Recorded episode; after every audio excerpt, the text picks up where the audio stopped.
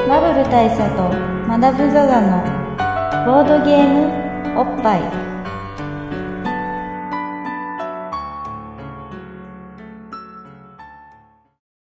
バブル大佐とマダム・ザ・ザのボードゲームおっぱい毎回ドイツ直送のボードゲームカードゲームを一杯やりつつぼんやりざっくりご紹介しております MCG のバブル大佐です MC にマダム・ザ・ザですえーとですね今日は、はい、まあ、番外編番外編、ははい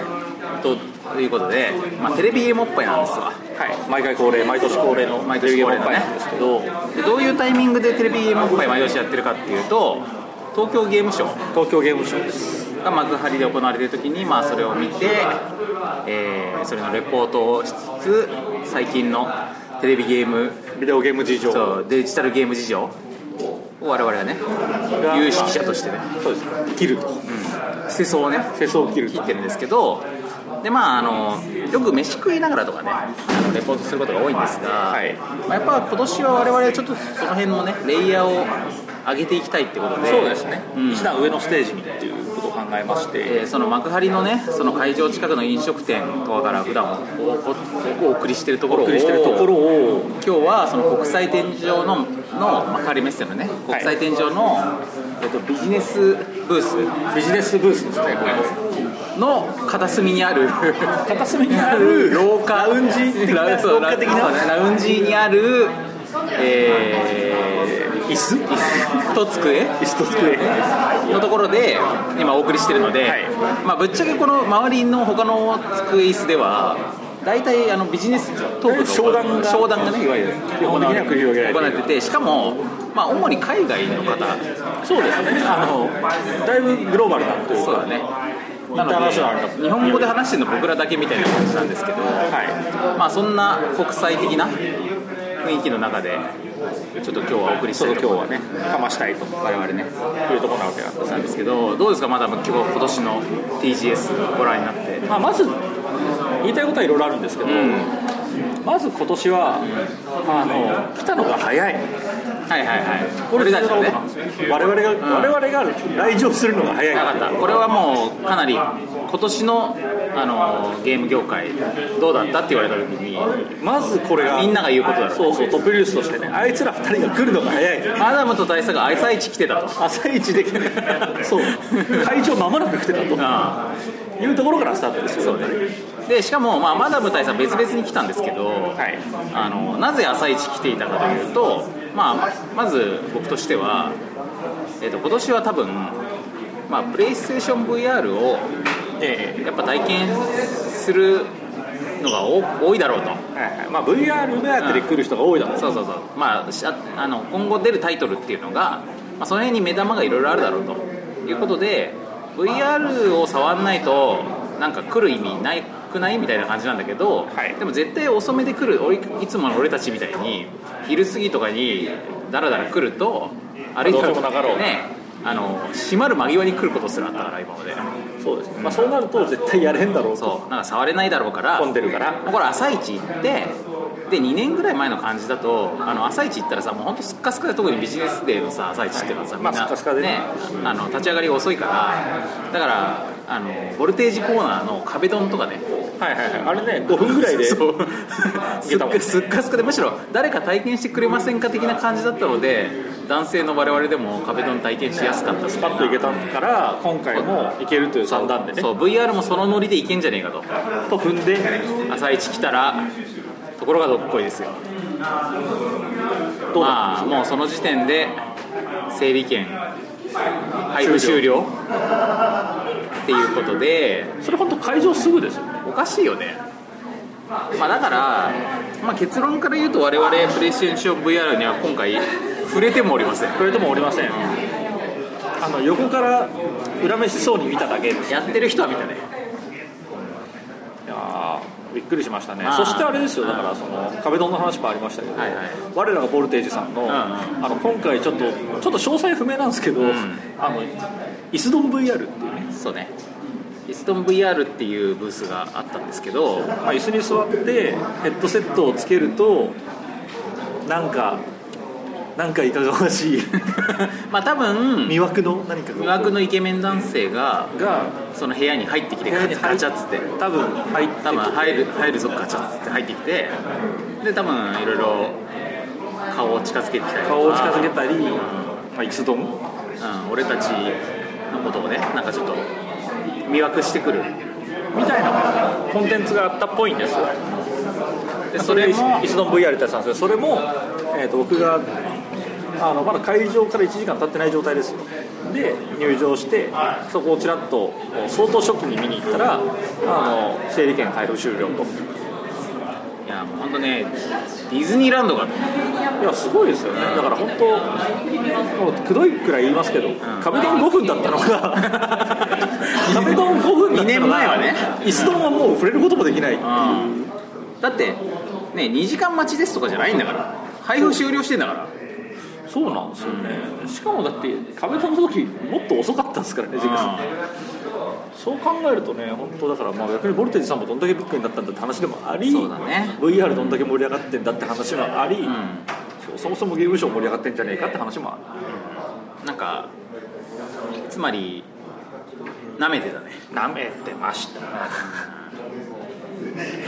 だからまあその当初我々は今年の TGS は VR 触れないと行く意味ねえだろみたいなことを言ってたわけなんですけどあのその辺をちょっと考えを変えましてはい意味あるっしょと触れなくても、触れなくても意味があるのは分かってましたってい うそうそうそうそうあのだってさ別にプレイステーション VR ってさ買えるわけでしょ変える変える数ヶ月後にはもうさそうですそうです普通にままああ普通か分かんないけどあすのげえ品薄かもしれないけそうどそう品薄の可能性は大いにあるけど、まあ、買えちゃうわけだからじゃあもうそう買っていずれ買えるものを買って体験すればいいじゃんそうそうだから別にここでやんなくてもいいしもっとなんかその場のね即時性とかそうそうそうそうそうその場だからこそのここじゃないと触れいないものっていうのとあとまああれねそのプレイステーション VR の、まあ、うちいくつかはあの未来館でも前展示されてたからはいはいはい知ってるそうやったことあるしなるほど、であと俺たちね全然前々回のあのアニュビスの仮面はいはいとかねああいうああいうのでもああいう体験 VR 体験も全然してるから全然前世で体験済みだからそう全然前回でねだかそうらいうまことあ考えるとね、なんでまあ今年はね我々のテーマとしてはそれは置いといて置いといてで他のもん見ましたそようってそういうそうことそこに見どころがあそるうそうそうと分かってて行ったっていう体で行きましたんで、どうでしたそその上で見てこれは印象に残ったなっていう印象に残ったなっていうのは、まああの、比較的真面目な話と真面目じゃない話があるんですけど、うん真面目じゃない話から言うと、あの今年はあのコンパニオンがねはいはいあのまたこうちょっと横島な意味で活気を取り戻している感じがうんうんありますな、あマダムは、まあ、ここ数年の TGS のモチそうベーショ一昨ンと年しぐてらいかはらあのそういう撮影のモチベーションがあったわけですよカメコとしてのね、うんそういう横島のモチベーションがあって一昨年あたりは結構ムホムホ言いながら撮ってたんですけど、うんなんか去年はね僕そんなにピンとこなかったんですよねコンパニオンさんがなんか全体的におとなしいというか、なるほど、そうそうなんかその要は前年のインパクトに負けてたんですよね、それでまあなんてことはないなということであのちょっとで実はだから今年も全然期待してなくて、まあまあ適当にサクサクっとカチャカチャっと撮ればいいでしょうみまあたいな1気持ちで、年一年目のマダムのなんかやっぱそのフレッシュなさそうそうそうそう亀子としてのフレッシュな感性が失われてたのかもしれないね去年、まあそうっすよねそもそも意気込みが違うから、最初はこうやってやるぞとあとさその最初の時ってやっぱさ取らせてもらうのもおどおどみたいなさそうそうそうあの初めての本買う感じで臨んでるからだったんだけどなんか2回目から若干の油断もありっていうのがあって、あのなんかその辺がねあの輝かなかった今年はそこ初心を取り戻したってことかなそうだから取り戻させてくれたってことですよねだってこっちはもう完全に誰したわけですからそうこかっちそはうかそうかでそこのところをそこのとおこ前ろをあのいざ行ってみるとまあまあまあその、ね、アリシの輝きを取り戻すエロみ、みたいなものがあったわけですコンパニオン各ブースのコンパニオン女性たちがコンパニオン力がお前,、取うん、おり戻前さられるお前そんなんでいいのかよと、そうそうそうそうそうもっとバシャバシャやってこいよとうん、亀子としてねもっと欲情をぶつけてこいよと、いうことだったんだと思うんですよねでそれにまあ煽られたマダムそうですそうですだから今回だいぶあのちょっとね違うづきましてね、もうすごい撮ったというのが、まあ、今回のゲームショーの良かったところの真面目じゃない話まあ、さらにそこの脇にいた俺はマダムが マダムが、えっとコンパニオンさんを撮っているところを情景を撮る常に撮るそうそうあの比較的ダイナミックな構図で撮るっていうのを なんかなんすかそのサードパーソンシューティングみたいな視点でそうそう あの肩越しのねあのショルダーなんちゃらみたいなやつでマダムのシューティング風景を後ろから撮るみたいな感じでなかなかねあの スマホで撮ってるからいい感じにパースがそうそうそうそう出てねダイナミックな写真が撮れてるなと思いながらあと今回やっぱりそのなんていうんですかねコンパニオン撮影系も、うそのまあ、さっきのそのエロみみたいな話もあるんですけどあのそれとは別に一緒に撮れるブースみたいなやつが、あの今回結構あのゴージャスだったなと、うんうんそれがあれですよあのな何 2K あのね何ゲームズあれ 2K 2K ゲームズゲームズといいのかなそうそう22 k ですよあそこはやっぱあれだあねそこが分かってるね今回相当分かってる感じであのなんか一緒に撮れるっていうのはすごいあったんですけど、なんか一つはまあ「マフィア3」っていうゲームがあって、まあそのね、自分がマフィアになってマフィアの世界でブイブイ言わせるゲームだと思うんですけど、うんなんかそこの一つのコーナーであのこうなんていうんですかねあのまずかき割りのあの夜景、かき割りの夜景とそれを見る、えー、となんか勝者な部屋、まあすごい豪ビ勢なルビルのすごい高いところにある夜景が綺麗な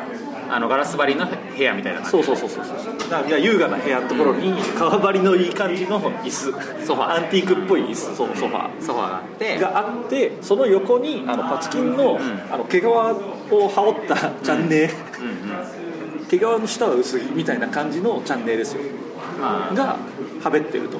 いう状態でそのソファーにご自由に座って一緒に写真を撮っていいですよっていうのがあったわけですまあ、つまりボスの女だよねそうそうボスの女がそこにいてあなボスたはボスのです女と一緒に写真が撮れるとそうそうそうつまりボス体験ができるとボス体験ができるって言って、あのまあ、私行ってくださいよと、僕は自慢のカメラでバシャバシャ撮りますからって、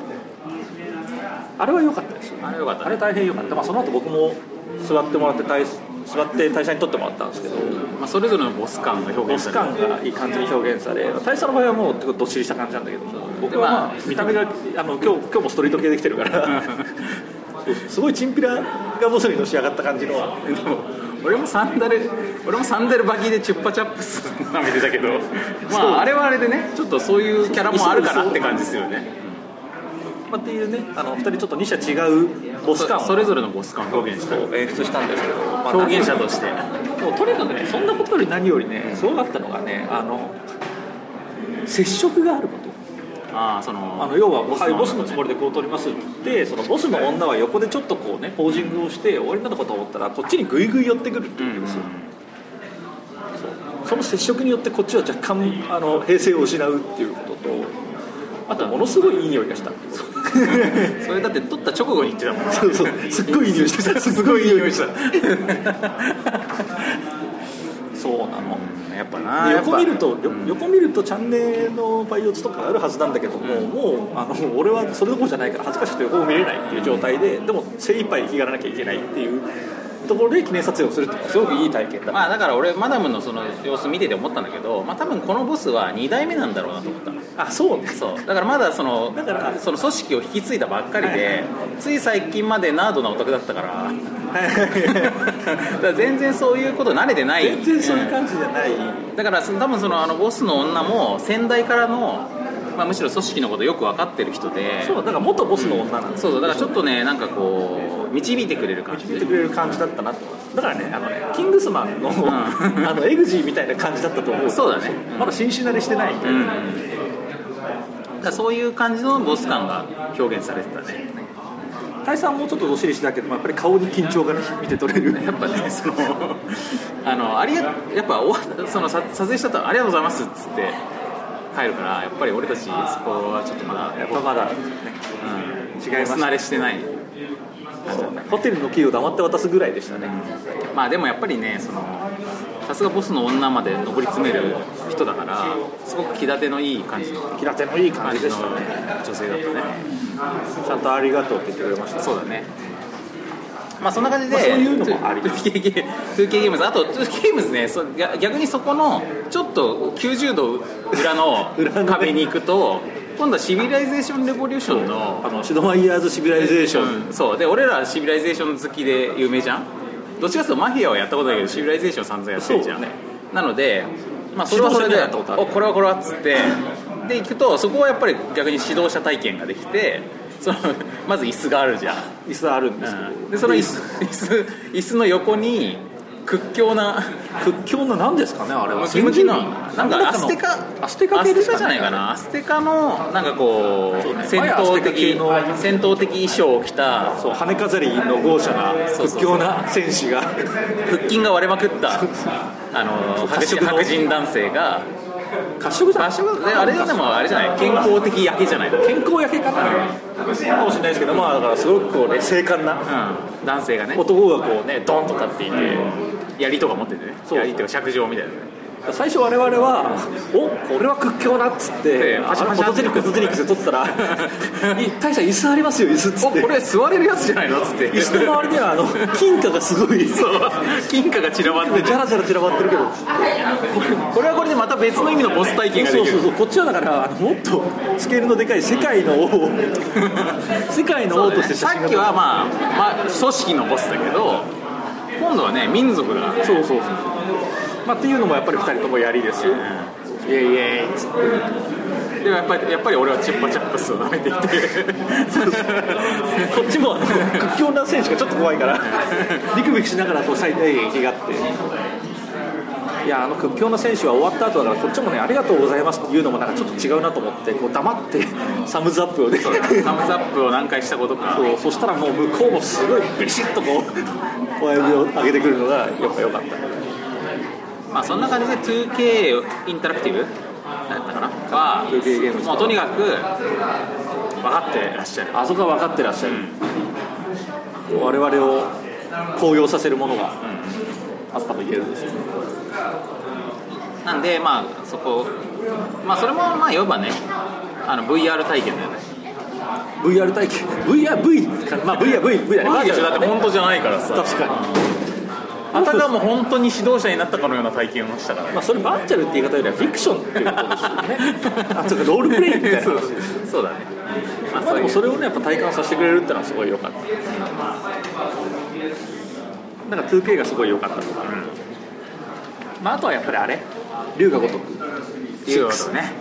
龍が如くは2年ぐらい前も龍が如くゼロだっけの時にかなあのーあれですよすごいキャバクラそうコーバーチャルコーナーとキャバクい行ってあのそのラあのその時の龍が如くに出演していたその AV 女優の方をセクシー女優ってそう方を呼んであのあのそれがキャバ嬢に扮してそうソファスーにテージ上でね座っていて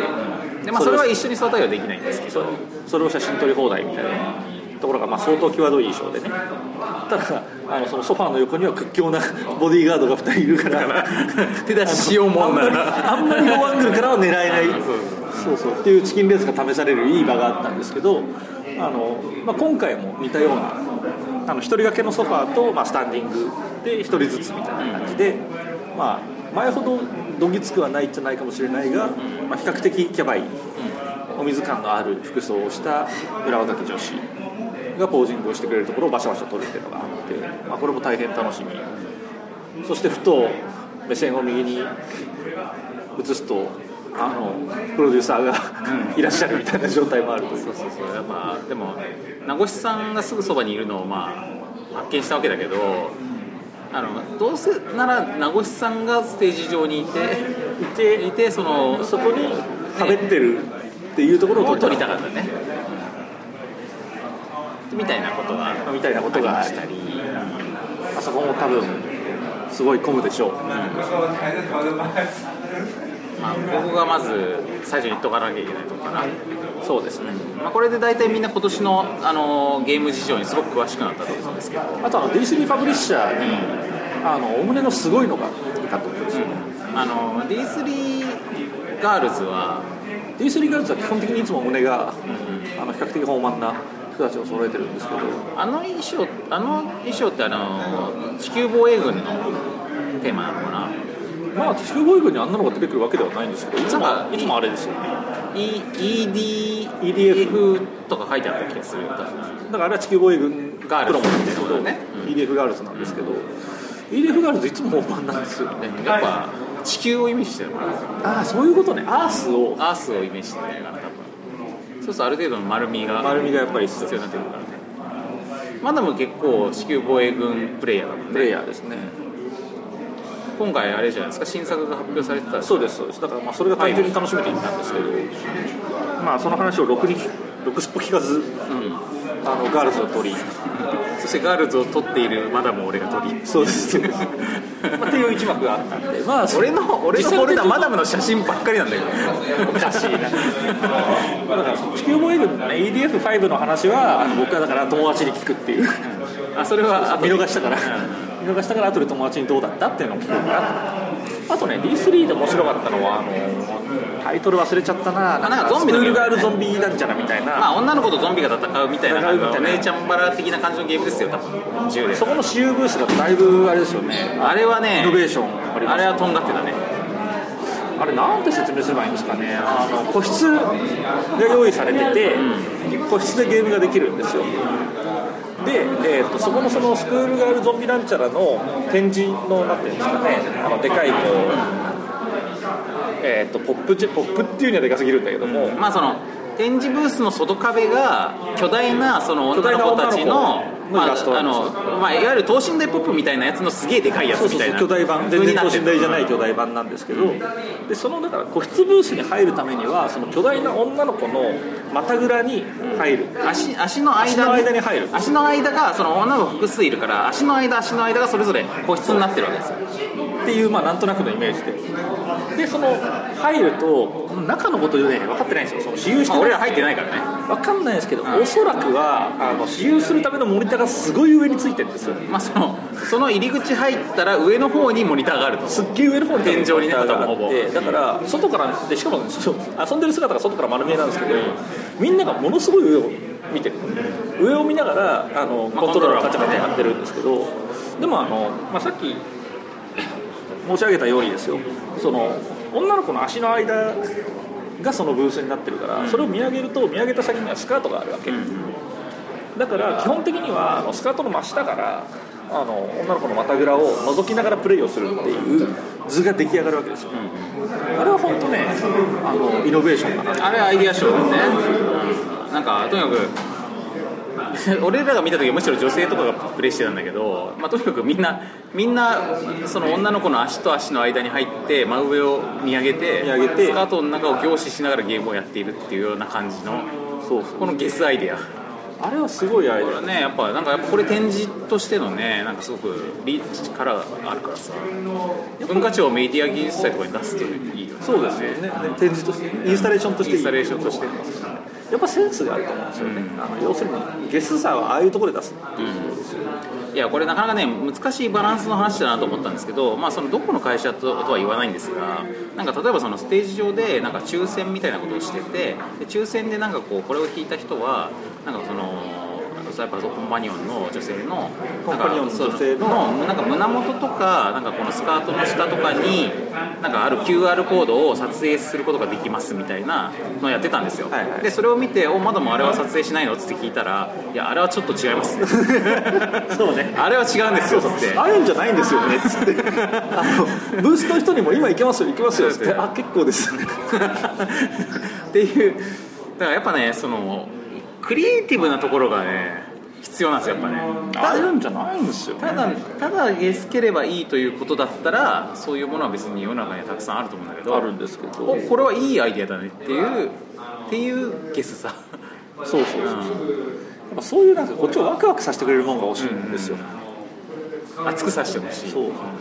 ガタってなるものが欲しいんですよね、やっぱああいうのはねなんかその「はい備え付けですよあなたエロいでしょはいここですよここですよ」って言われるとあうんまあそうなんだけどね いっかなみたいな感じになってしまうんですそうだねその辺がやっぱりそういう意味ではさっきの D3 のやつとかはやってる人たち本人は別にそんなに下水ことしてるつもりじゃなくても外から見た時になんか下水ことになってるってとこが、まあゲスムーしてるつもりはあると思うんですよまあ並んでる時点でねまあ、でもなんだろうスムースだよねその導入がね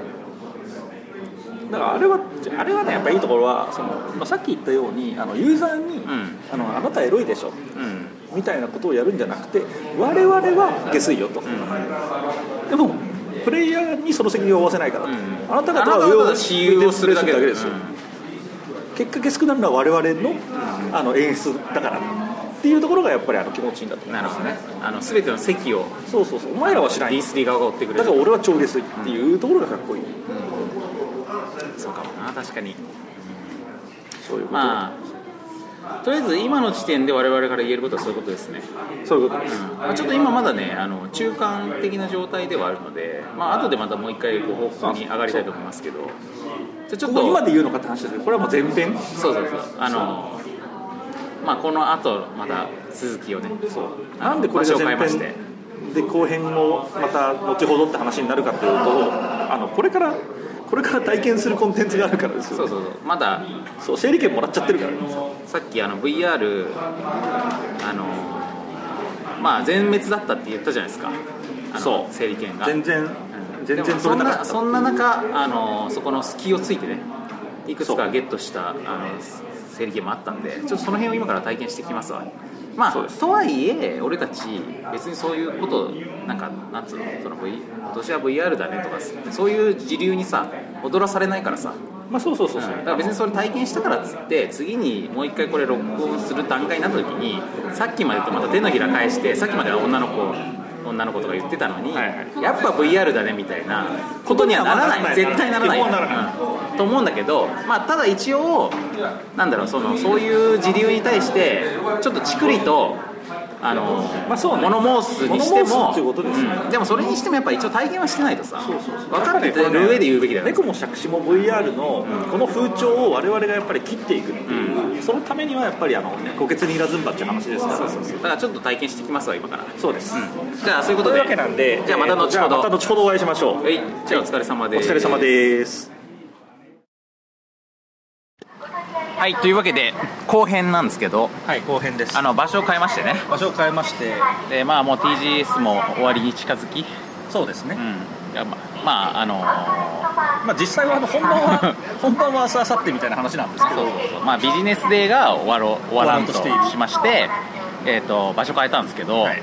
でここはここであのさらに新メンバー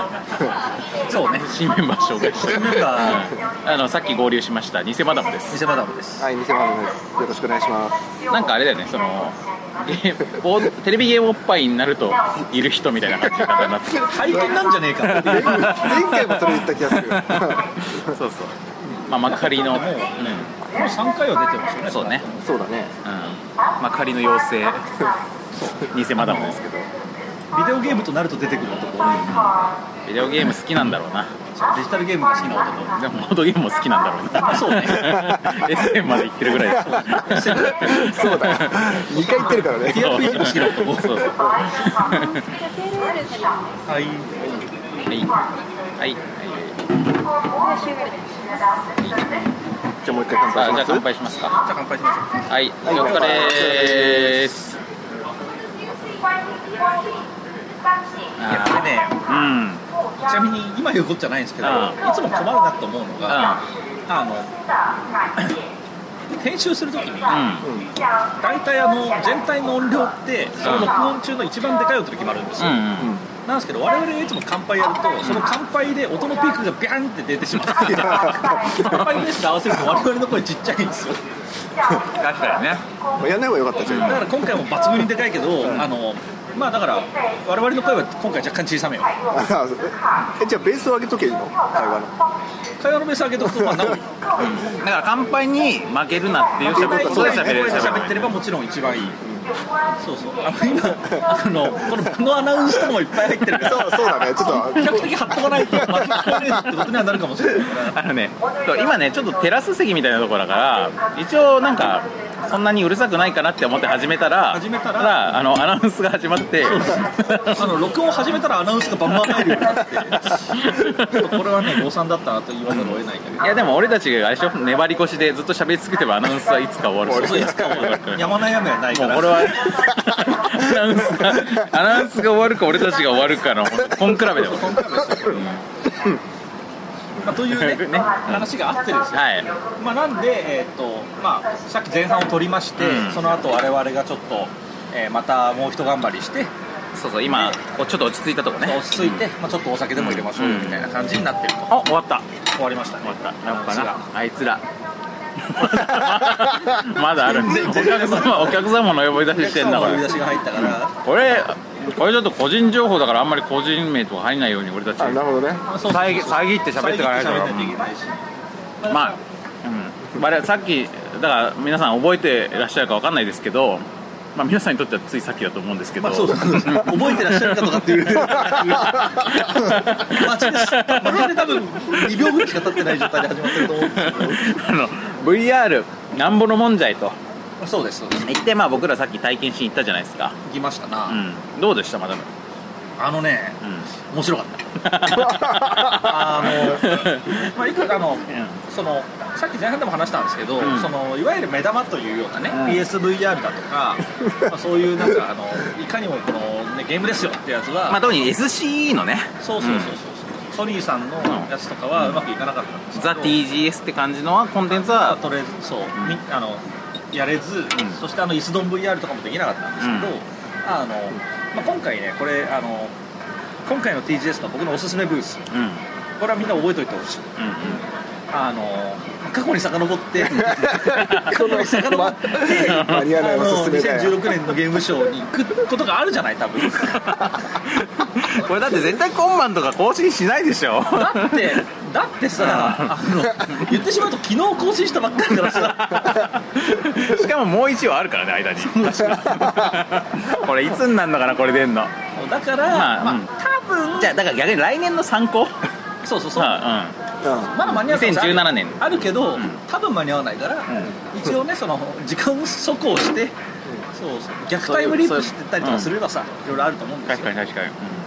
逆じゃ ないな普通に順番普通のタイミン グそう普通に時をかけるとそうなると思うんだけど、ま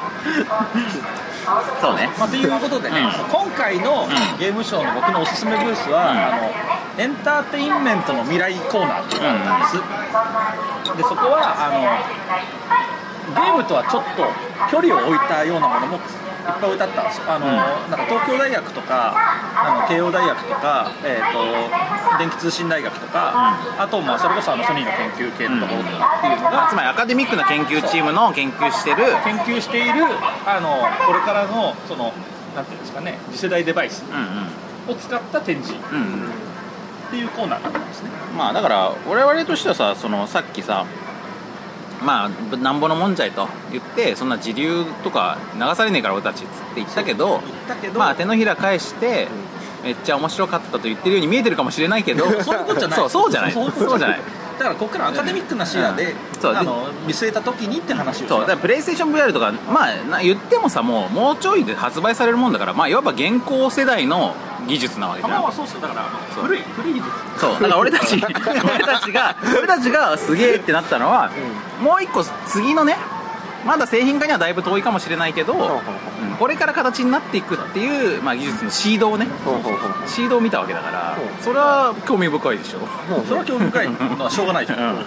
しょうがないしだから我々はこれから、あのよりカッティングエッジなね最先端の話をするよっていうこと、うんうんぜひ聞きたいねうん、ちなみにさっき体験したのはどんな内容だったんですかあのまあ、まず一つはその、まあ、さっきあの「じゃあ行ってきますんで」っつってやったのはですね、ああのこれはね多分すごい最先端だなって聞くと思うと分かると思うんですよ、その先端ぶりが、あのね VR 鬼ごっこそうそうあの VR を使った未来の鬼ごっはいこテーマのねはあのそれがあったんですよ、でそれがどういうことかっていうとですねあの要するにあのなんかちょっと未来未来じゃねえやえっ、と 未来じゃない未未来の自分と鬼ごっこすんの来の自分とはできないんだけすどげえすごくないそれそうそうそれはねさすがに今の自分としかできなかったまだ足りてなかったんだけど、自分自分ともしないだろ別にい俺あのレースゲームのゴーストみたいな感じじゃ ないそれ過去の自分だからねそうね未来の自分のレコードとゴーストとだったら大変だよね自分より上達してっからね絶対勝てないあれなんて言えばいいんだろうなまあ、なんかパックマンの舞台みたいな状態になっている、まああの段ボールの壁が建てられたそんなに広くはないフィールドがあるんですよそうそうまあ、3メートル ×3 メートルぐらい、うん、すごい狭いところで、もうちょいあるか5メートル ×5 メートルぐらいあるなはあると思います、うんそのぐらいの比較的こじんまりしたところで、うんあの4人で鬼ごっこをやるっていう話なんですよ狭くない狭いでしょそうそうでなんですけど我々はまずヘッドセットをつけるわけですあの全員ね VR にありがちの、はいはいはいあれをつけるわけですよ全員がでそうするとねあのなんかなんか随分やけにし視界が狭いなっていう感じの、うん目の前は見えるんだが横はあんまり見えないぐらいの、うんちょっと視界の狭い自分の目線が見えるわけですよはでじゃああのこれでちょっと練習でこの辺をちょっと歩いてみてくださいって言うと、はいあのちょっとね距離感がまたなんか自分の目と画角が違うんで、うん距離感のつかみ方がちょっと難しいんですよねいうんうんだからだからまあの普通に普段普通にそのの歩き方ができない普通にその状態だとビジュアル自体は自分の視界なんだけど、うんまあ、一回カメラを通してモニモニター VR ゴーグルから見えてるから見えてる世界だかだらからまあちょっと遠近感とかがちょっと微妙に違う感じになってて、はいまあ歩きづらいのねうんすごく歩きづらくて目の前の障害物もどの近さにあるかがちょっと分かりづらいんでこうちょっと恐る恐るはうんまあ手探りで歩くみたいになるといはいそう、まあ、みたいな感じでちょっと歩きづらいんでそもそもあんまスピードは出せない前提があります、うんでその状態でしばらく練習するわけだはいちょっと歩き回ってみましょうっつってでその後が本番ですそうで本番は何がどうなるかっつうと、あの我々は視界を共有しますその4人のプレイヤーがね目の前の視界が、あの本当にあの縦横で分割されるんですようんあの田んぼの楽しあみのマリオカートを画面分割で対戦してる時みたいに4つにの画面に自分の視界が視界が変わる仕切られるあーあれは007そうそうそうのまあ対戦モードそをうそうそう一画面でみんなでやってるみたいな見てるみたいななんか自分の視界はそのうちの一つはいはいはいはい残りの3つは各他のプレイヤーの視界なんあですよあすごいでその状態でやったことあの鬼を決めてはいで鬼はなんかこう柔らかい棒みたいなね、うんまあ、いわゆるあのおもちゃの剣みたいなやつを持はあっはあてその切っ先が必ず視界に映るようにしつうんつその切っ先で相手に触ると鬼がチェンジするみたいなルールなんですねうんでそこで「用意ドン」っつって鬼ごっこを始めると何が起こるかっつうと要するに鬼は今どっちを向いてるかうそして鬼の視界に今誰が映ったかとかっていうのを考えながらで他のプレイヤーの視界も見ながらあの自分がどういうポジショニングをするかっていう鬼ごっこになるわけですうんなるほどなんだけどで急いで逃げようと思っても、うんあのそのさっきの視界問題があって、んすごくノロノロとしてしか逃げられないはあはあはみたいなところがあってあの全然プレイ感やったことないプレイ感の鬼ごっこになるわけですあはあはあはどうですこかれがね伝わりましたああのねなぜかそのやっぱ4分割の画面にすごい見覚えがある のでかなりイメージ湧いてると思いますよイメージしやすいしやすい、まあ本当ねあのマリオカートのあの風船割るあの対戦モードがすごく近いと思いますねあれを自分の体でやるんだとあと WiiU でさあの Wii なんだっけ任天堂ランドかなんかでさ鬼ごっこするやつあるよねあのうんマリオマリオ鬼が一人でそうそうそうあの逃げるのが4人みたいなやつそうそうそうそうでそれ逆か4人で1人を捕まえるかあれは鬼が逃げあてそうだ4人で他の人たちで鬼を捕まえるみたいなのがあったわけですけど、まあ、ああいうのに近いうんプレイ感ですねそれは本当にあの、まあ、その映像部分はそういうふうに多分思い浮かべられると思うんですけどその実際のプレイ感のどこ見ていいか分かんなさっていうのがまず最初やばい比うんうんじゃあ鬼は結構コロコロ変わるんだ較的はうんなんか割と捕まってたよねうんうんでも途中で俺が鬼のうちの一人の人との相手の視界に完全に入った状態でうん相手との一定を距離を保ったまま ずっとずっと後ずさりで逃げるってなったら そしたらスタッフの人がちょっとなんかゲームが膠着しちゃったん で鬼変えますねみたいなあれは楽しかったけどねまあ見ないで一番でも一応ほら狭いから後ろでこうあもうこれ以上下がれないみたいになっているやあのやっぱりルループできちゃうープできるからそうそうえいやみあの障害物があるんだけど、うあのその障害物がいわばさ、まあ、例えば柱が1本立ってるところをさ、うん上周りをぐるぐる回ればあさあそういうことねずっとちびくろ3本みたいにさ 逃げれるじゃん なるほどなるほどあ相手が反転してもこっちも反転すればずっそとうだよ相手からしたら他の人を追いかけるより俺は俺は目の前にいるわけだから、そこをどうにかしたいんだけどだもからそれをパッて一歩踏み込めばつ捕まるはずのところを俺がギリギリの前でずっと避け続けるっていう嫌なことをしてたからそされ なんか関係 なくて脇で僕なんか端っこに隠れながら見てたんですけど本当にこう切っ先 が かすめるんだけど全然当たんねえっていう状態をずっと繰り返しててこのまま終わんのかなと思っ でも本当ねもうすごいノロノロしたプレイ感なんだけども、あの結構緊迫感があるそうそうあのねまあ今話聞いてどの程度これが面白そうって思ってもらえてるか分かんないけど実際にやるとあのまあ俺らもどういうゲームかはもう前もって知ってるわけじゃんその説明とかも聞くしさもうデモとかも見てたんだけど想像するよりだいぶ面白いんだよねああ そうで結構あのあやべえ鬼が見えたと思ってすごい焦って逃げようとするんだけど本当になんか障害物とかが視界に入るんだけどどの距離感か分かんないんであ最終的にはちょっとなんかもう自分がどこにいるかもよく分からんみたいな状態で逃げるような半パニック状態になりながら逃げるっていう感じになってそれはすごい面白かったああれ現実世界も見えてるからじゃあ VR じゃなくて AR あでも全部まあそうかなでも全部モニモニター越しにしか見えないんだけどねあだけどだから、んえー、となんか基本的にはどっちかっつうと AR です、ああの細かい定義の話なんですけどその自分の視界を、まあ、まあそこはカットもしてるんですけど、その上で他の人の視界まをあそうだ入ねれてるっていう意味では、か拡張現実の視界現実の情報をいじってるわけだからねでもそっか AR とも若干違うのかそれだとただ単に追加してるだけだもんねそうだねうんうんまあ情報を足してるだけうんんそういう意味だと VR でも AR でもないんだねうんまあどっちまあまあどっちかっていうと AR に入るのかなでもまあ自分のし視点はねうん自分にとっては拡張してる、うんうんでも普通はさその自分が見えてるところに情報を足すのが AR だから、うん完全に違う情報が別枠で入るってそれ AR しかでももまた、そうしかもその4つがさその同じ重みだからねその他の人の視界と自分の視界がさ普通だったらねメインコンピューターの自分の画面そうそうそのうそう横にサブ画面がある感じだけどもそうじゃないまあそ れは見せ方の問題でしかないとそ思いますうね単に例えば自分の画面の中にあのヘッドアップディスプレイというかこうね浮き上がる形で他の人視界が返ってきても結局内容としては同じなので、うそれじゃ拡張してるかって言ったらそうでもないっていう話だったりするんで、まあ、そういう意味ではあのあ無から有を作り出してるものかというと他のものを流用して使ってるってことなんですけど、まあ、あれもでも拡一種の拡張現実なんじゃなかろうかと僕は思いますけどねーこれ、まあ、今回もやっぱりあの、なんかね、VR の伝えにくさの問題点が、うんまあやってみないとわからないってちょっと伝えづらいんですがっていう話あとねその同じそのみゲーエンターテインメントの未来コーナーだとあと振動で振動でバーチャルに、えー、と何かを伝えるっていう技術の、まあそれは出力技術ですよねどっちだってなんかの触覚ハッカソンとかっていうのがあったらしくて、まあ、そのままショッカハンみたいなのがあったらしくて、それのでできた作品の展示があって、ああその触覚を、まあ、バーチャルに伝えるっていう、まあまあ、それも一種のバーチャルリアリティなんじゃないのっていうのがあってそれはすごく面白かったです、あの一番面白かったのは紙コップを使うやつで、あの糸電話みたいな感じで、あの紙コップと紙コップがリンクしてるんですけど、あのそれが要するに、えー、と1個の片方の紙コップに与えられる振動のデータを、もう片方の紙コップに、あのデバイスから伝えるはいはいはいあで本当に糸で伝わってるんじゃなくって未来的な技術で振動が、まあ、ケーケーブルうん電気的なケーブルでつながってるんだけどはい、うんだから例えばそのあの伝える側の紙コップに、じゃあここにビー玉を入れますねっつってビー玉をゴロゴロって入れると殻の方にビー玉が入った感触が来るんですよ、おおではいビー玉回しますねっつってシャランシャランって回すとあ回ってる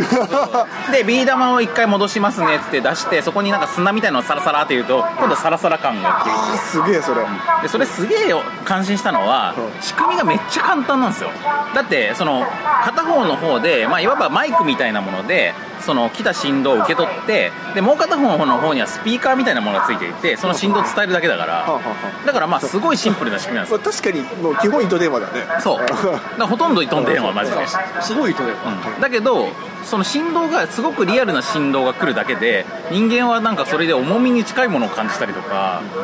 するんですよだから触覚であんなにリアリティを感じるんだなってのは思いましたあやっぱ仕組みのシンプルさだよねすごさがなんかおな同じコーナーに棒がね棒が箱の中に、まあ、割りば割り箸の片方みたいなやつが突っ込んであってでそのわその箱にモニターがついてて中にハムスターが映ってるんですよでそのハムスそターれは単純 に映像とし てそう映像のハムス可愛いハムスターが映ってて可愛いハムスターが映ってでそのハムスターがそのなんか棒の先をカリカリかじってるっていう映像可愛い映像が映っててでその棒を持ってみるとその棒の先に抵抗感があって、うん要するに何かが掴んでいるような抵抗感があってしかもカリカリってそのハムスターがそれをかじるたびにその棒が振動するんですよちょっとでそれであカリカリやってるカリカリかわいいやられてる感も結構ありましたよねあやだすごいくだら ない あ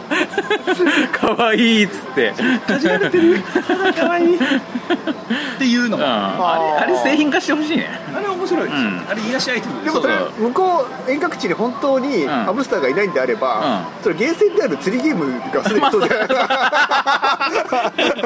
あでもそれ をそれのそれの入力情報を本物のハムスターにすればあのうん本物のハムスターにカリカリされてる感触が味わえるしうんまあなんならそれがそのハムスターじゃなくって例えば自分の好きなアイドルがえっと割り箸をカリカリしてる感触がしかもみんなは自分一人にやられてると思うけどそれをそう100そう万人がそうそうそう同同時時にに俺だけっていうそうあのなんつうのそのカリカリキャスティングを行うことによっ両方含めて同時にね同時にそうライライブでねだからねそうそうそうライブっていう新しいメディアがねとかそういうふうにこうやっぱこれは基礎技術だからさどう使うかこういうなんかその触覚でロードコノっていうのはまあそのなんか専門的なというかちょっと頭良さそうな用語でハプティックみたいな言い方をよくするんですけど、これは本当でも未来があって、うんまあ、例えばエロス的なものでも、ん何かが俺の指を舐めたなうんうんみたいなね感触なんていうのはもう明らかにこうエロスに流用できたりとかそうだねする話しそのハプティックによる現実感って本当になんかいろんなところで可能性があるなと思ったんですよこんな続々来るもんないぞそうだねだからこの場合はあの割り箸を棒あの割り箸みたいな棒を箱の中に突っ込んであってハムスターがカリカリするっていうふうになってるけど実これの応用によっては別に全然違うものをそこに突っ込むこともできる突っ込むこともできるしそうそうそうそうまあ自前の棒をねで きるできる それをカリカリされることも可能あなそのう そうだまあただそこは自前の棒を突っ込むとなるともうちょっとそのいろいろ信頼性がね俺たちもやっぱその TGS に行ってこれちょっとまだ研究中の技術なんですけどもうちょっとあなたのあれを突っ込んでみてくださいよって言われるとちょっとちょっと大丈夫かなってそう、まだ待ってるちょっと十分にあの 割り箸で試してから ハムスターにカリカリされてみたいという気持ちはないではないけどもないではないけど、もうちょっとやっぱり臨床実験をクリアしてほしいっていうのそうだはよねもちろんあります、うんまあ、でも例えばその、ね、エロスの話じゃなくても、あの床屋とか美容院とかであのシャンプーされるとやけに気持ちいいとかあるじゃないですか、ああいうやつをなんかもうなんかちょっとしたねパコッとんうん頭にかぶせてピッとボタンを押すと超気持ちいいあの頭皮刺激が来るみたいなやつは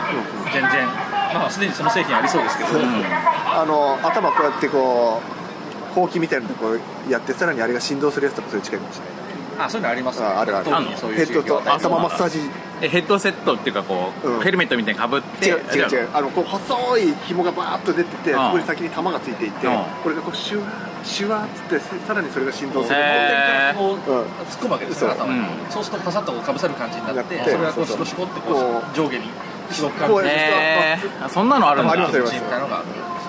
はゾッとするよあつまり頭頭版の女法みたいなことまあそういうことだから なんでエロスじゃないっていう話でまた戻ってくるんだよまだそん本当になあーそ触うです覚か、まあ、話をまとめうるとん触覚ね、そうその触覚刺激の可能性っていうのは全然あると思っていて、我々だからねし今まで視覚視覚できてるからねテレビゲーム例えば、まあ、あのまあこの間 VR ゾーンとかも行きましたし、まあ、そういうさ例えば PSVR もそうですけど、基本的にはその視覚と聴覚であの現実感っていうのを出してるわけですけどこれはやっぱ触覚デバイスっていうのは結構あの、未来があると思う次のね、うんまあ、例えばそういうなんかその、ね、箱根ハムスターがみたいな話じゃなくても例えばなんかグローブ型の何かがあって、その手のひらに感触が来るとか、それだけでもものすごいリアリティが出るんじゃないかなっていうのを、その場では あのちょっと前のほらセデックっていう、うんうんあのゲームの技術者の発表会あるじゃない、そこでもあのやっぱ当然 VR は今回あったんだけど、あの五感を刺激する VR みたいうんうなん公演が結構あって、俺もそれ見たねまあうん、触覚だけじゃなくて、うんうんあの嗅覚とか味覚とか、まあ、4 d x みたいなものですねそうそうちなみに俺そそうフォーディックスよねそのセデック、まあ、僕も講演しに行ったんですけど、うんうんその時になんかその体験コーナーやっぱセデックにもあるじゃないですかでもセデックってまあやっぱ公演メインだから体験コーナーって割と空いてるのね、で TDGS みたいに何時間待ちとか絶対ならないから すげえお得なんだけど、でその中にやっぱりその中で、まあ、公演もやってたんだけどとにかく最先端だなと思ったのは電気刺激のやつですよあれやりました電いや俺は行ってないか店らまだあややってない行ってないかあのね耳のところにあの三半規管あるじゃないですか、はいはいあそあとあそこに直接電気的な刺激を送ることによって脳に傾きとか加速度を錯覚させるっていう研究があるんでえっすよとね、なんだっけ前前頭じゃなくてあ前そうそうそう前傾じゃなくて、うんそうそうそうそういう三期間の期間のところそうそう刺激するやつそうああの報告だけ見た、うんそれね俺やったのようんうん やばいやばい あのまあちょっとなんつうのその今話聞くてだから電極つけるからさ本当にあの脳波か脳波測るやつみたいにこうつけるのででまあ脳に直接刺激を送るわけじゃないんだけどでもまあ神経に送るからさだからまあちょっと若干のマッドサイエンティストそれさっきのちょっとそれは僕にはまだちょっとって言いたそくうなそるうそうそうそうなんですよだからまあ若干これなんか体験して大丈夫かなって思ってなんか大丈夫なんですかってやっぱりそこの人に聞いたんだけどあのまあ、今医療器具とか低周波治療器とかで使っているで電圧より全然低いのを使ってるからだから大丈夫ですと。ということでまあやったんだけどでまあ一応ねその VR で映像も見るのよでそのジェットコースターに乗ってるみたいな映像をあのヘッドセットで見ながらでそのジェットコースターの中でこう傾いたりとかさそのなんか落下の加速度があったりとかするとそれを感じるってやつなんだけどこれ感じるんだ 感じるまあ加速度はそんなでもなかったんだけど傾きはすげえ感じる体が傾くからでやってる人見てるとねこう あのテレビゲームテレビゲーム下手な人お母さんとかテレビゲームやってる時の感じのこう体がさ傾く傾いちゃうやつねそうはいでも本当それ、そのそれこそレースゲームで、んその加速感とかうんをそれで感じられたら、もうすごいリアリティそうなんだよだからさまさあきとのあのソニック・ザ・ヘッジホックとかでやると一発 で酔うそうあでもそれいやがすごい実はそのその議員ってもともと何のためかっていうと VR 酔いを軽減するための研究なのそうそうそそううそういうことなんですそうかそうかそうかそれにあの現実感を持たせることで逆そうに違和感がなくなるってことなんですそうそうそう普通の VR ってその視覚の中ではなんかジェットコースターに乗ってるっていう表現がされててそうかなって脳は錯覚するのに実際の五感はいやあなあなたな全く微体値動いてないですからってなるじゃんでその2つの異なる指令のズレによって酔いを感じるわけだからだからもう感覚器も含めてその揺れとか傾きとかを感じたらむしろ酔いづらくなるって話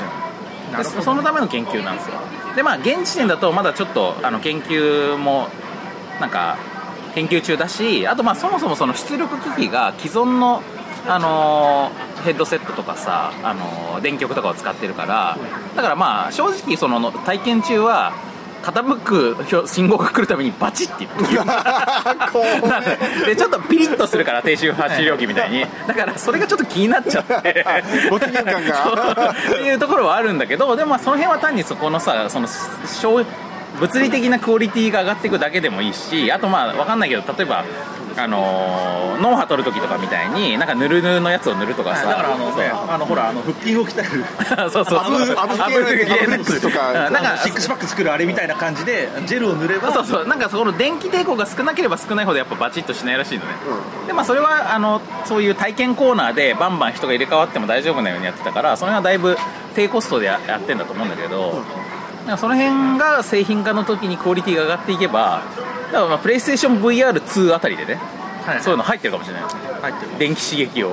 直接まあ、こ与えこる、までこうやってなったらここにちょろっと伸ばすぐらいそうそうそうた だまあ世の中の抵抗感すごそうって思ったけどよりサイバーパンク感が上がるそうでもね、あのその話聞いてて思ったんですけど、あの僕ね、この間、ニセマダムとかと、あの VR ゾーンに行ったんです、であの大佐に続いてお台場のね大佐がやったと言われる、あうんの高いところに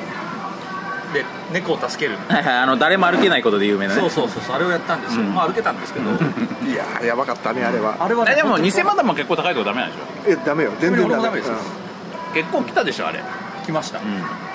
あのね、なんですけど、まあ、なんでそれを思い出したかっていうと、やっぱりあのさっき言ったその VR との違和感がすごい少な かったんですよね、あの大佐は多分ほとんど歩いてないんで分かってないと思 うんですけどいやいや俺も俺もあの四つん這いでちょっと行ったから行きましたちょっと行ったあ四つん這いや四つん這いでちょっと行ったあうんですぐ戻ったのやべやべっつそっての板が実際敷かれてるわけじゃないですか、うんでそこに乗るとあの板がねちょっとこう左右にカクカク動くそうなんだよあれやめてほしいんだよ でそれによってあの要するにそのこっちが恐怖でカクカクするものをあそこで疑似的に表現してるんですよね、でそれによってこっちの怖さその高さの体感と、んあの疑似的に与えられるその不安定感がすごい合致するんですよね、うだんからそれによってその違和感がないんですよ、うん本当に俺高いところにいるみたいな違和感がそうそうそうそう軽減されることによってあマジ怖いってなるっていう風もあるしさいやあのカタカタいらないよだってあのあそこに行く前の段階で俺の足だって震えてカタカタしてるから再現いらないんですよ西村は最初の2分 ,2 分ぐらい動けなか ったいやだからさ偽マダムたちはさ一緒に行ってるからいいよそれでさなんかあーなんか固まってるわとかさゲラゲラみたいになるじゃん俺一人だからさその時いやあの見てる方も別に介入はしないよあーまあそうか聞こえないもんね遠くの方から、あいつ来ねえなあそとうかかそうかそうかそうかまあ、俺は逆に外に出てるもんね最初待ってる方だったから、あなんか普通に行ってるわっつって、うんあのじゃあ大佐はなんかびっくりしてたし俺はもうじゃあススッともうこうやってこう前に足出して取って帰るわっていう気持ちでいっぱいだったよそううんそう全然ダメ全然ダメ全然ダメあのビルのへりになった時にか明らかにこのへりのところまずこう確認 して、ね、あのしゃがみ込んでやっばく、やっばくねこれ確認なんかしないよ見たらだって絶対やば いもん分やばいことは分かかっってているるかからら見ないもん 分かりきってい分かるりきってると全然常にすり足ないいやでもマダムは一応助けたんだ助けました助けたんだあでれ そのまたその映像をね、あの友達が撮ってまして、あのその映像を見たらなんか途中で俺があのびっくりしすぎ て結構でかい声で「ばっかおめえ!」 って二人をついて る動画が。まあねあることが起こるんだよねあー途中でねそうそうあれは本当 ねああ人間本当にビビってるやっぱこういうのマジビビりしてんな俺ってあマダム本当に死ぬ時もそれ言うかもしれ ないよねそれ見た時のあの恥ずかしさは、あの本当ね全然バーチャルじゃないまあ、時々聞くけどね、まあでもねばっかお前ばっかお前 あのオンラインでゲームやってる時あいや本当ねあれはまあすごいビビるんでおすすめなんだけど、ブリアルゾンでももうちょっとで終わっちゃうんで なんか10月ぐらいで終わると10か月ぐらないんで終わっかちゃうとね思うんだ 皆さんねあの未来役さん思考と合わせていくというまあ、だからもしかしたらそれも時間速報が必要になるかもしれないブリアルゾンに行くためにはそう ねタイミング的 にねうんそうどこまで待たせる んだよい時間速報しないとブリアルゾン行けない可能性もあるけどまだぜひ行ってほしいでまああの、ゲームショーに話を戻すとですねはいはいあのね、もう一つ、ん僕はねこれは興味深いって言ってすごく気に入ったやつがあって、うんそれはねあの展示としてはものすごく地味であのなんていうんですかね、まあ、ちょっとしたロボットに自分が乗り移るみたいなやつがあったんですよそのヘッドセットをつけるんですよ、そうすると自分の右側1.5メーターぐらいのところにあるなんかこうあ の2つの目だけがある、まあ、2つのポールから2つのカメラがくっついてるみたいな感じの超簡単なロボットみたいなだから棒棒の先っぽに目だけあるみたいですねこいつに自分がなる なるなんか目線がそいつになるはい、であのそのインストラクターの人が、あのそのロボに向かって「はいこんにちは」って言うと俺からはもう真正面に見えてるから「あーどうもどうも」ってやるわけですよで、まあ、それだけだったらまあ普通にあのカメラ見てるだけじゃないって話になるんですけど、そのロボットが実はすごいハイテクで、なんかまあ腰の部分とか可動がすごい滑らかなんですけどあのまず自分とのラグが全くないし自分が体を傾けるとそのロボットのバーも傾くあーみたいなのがあって、うあのだから例えばインストラクターがそのロボの目の前にボールを出すわけですよそうで、まあ、じゃあこのボールの、えーっと自分の目から見てすぐ奥にもう一つボールを隠しますあなた見えないですねつってじゃあ回り込んでみてくださいっつってこうやって回り込んでみると見えるんですよ自分が回り込むとそのバーも、うんあの寸分たがわぬ動きでキュッと回り込んで見えるだから首の角度とかそういうのも全部トラッキングしてくれるんだよねそうそうであのじゃあ左向いてくださいって左向くと俺がいるんですよあその体験すごいそうあ俺だっつってでで俺が左にいるっつって左に手伸ばすと触れないんだよね触れない、ああえそれそれ未来じゃないですかそうそれ未来においてだからそのインストラクターがそのロボットに向かってそのちっちゃいボールをねふわふわのスポンジボールを投げてくるんですけどあのやっぱ反射的にビクッてなるんですようんうんうんだから避けようとしたりとかキャッチしようとしたりするっていうのがすごい面白くてででそれが本当俺は未来を感じたなと思うのはこれは要するに数メーター先だからそうじゃないですか、でもあれってじゃああのあのロボットがあの例えば雪山にいましたとかね、あるいは、えー、と海底探査機にあのロボットがいましたとかはいはいはいあと月面ね月面とか、もっと言ってしまうとで、まあ、もっと現実的に考えると例えば病室であれをセットしてあの自分の自室のリビング自室とか自宅のリビングにあのロボットがいたりとかしたらあのそういう遠隔のあの情報とかっていうのを自分があたかもそこにいるかのように感じることができるだろう、っていうのが俺すごいなんか未来を感じてますなんかそれあれなんだよね東京大学の高齢者高齢化社会研究所みたいなところで作ってるから、まあ、割とそういう福祉医療福祉目的みたいな感じなんですよだから入院中とか東京大学高齢社会総合研究機うんう構んみたいなところであの研究してるやつだから寝たきりになったりとか体が動かなくなったおじいちゃんおばあちゃんとかがその孫や子供たちとかと食卓を囲んだりとかできるみたいなシステムなんだよねその団らんに参加できるみたいな、だからロボロコンピューターおばあちゃんを超えたそのロボットおばあちゃんが さその食卓にさウィンウィンっていてさ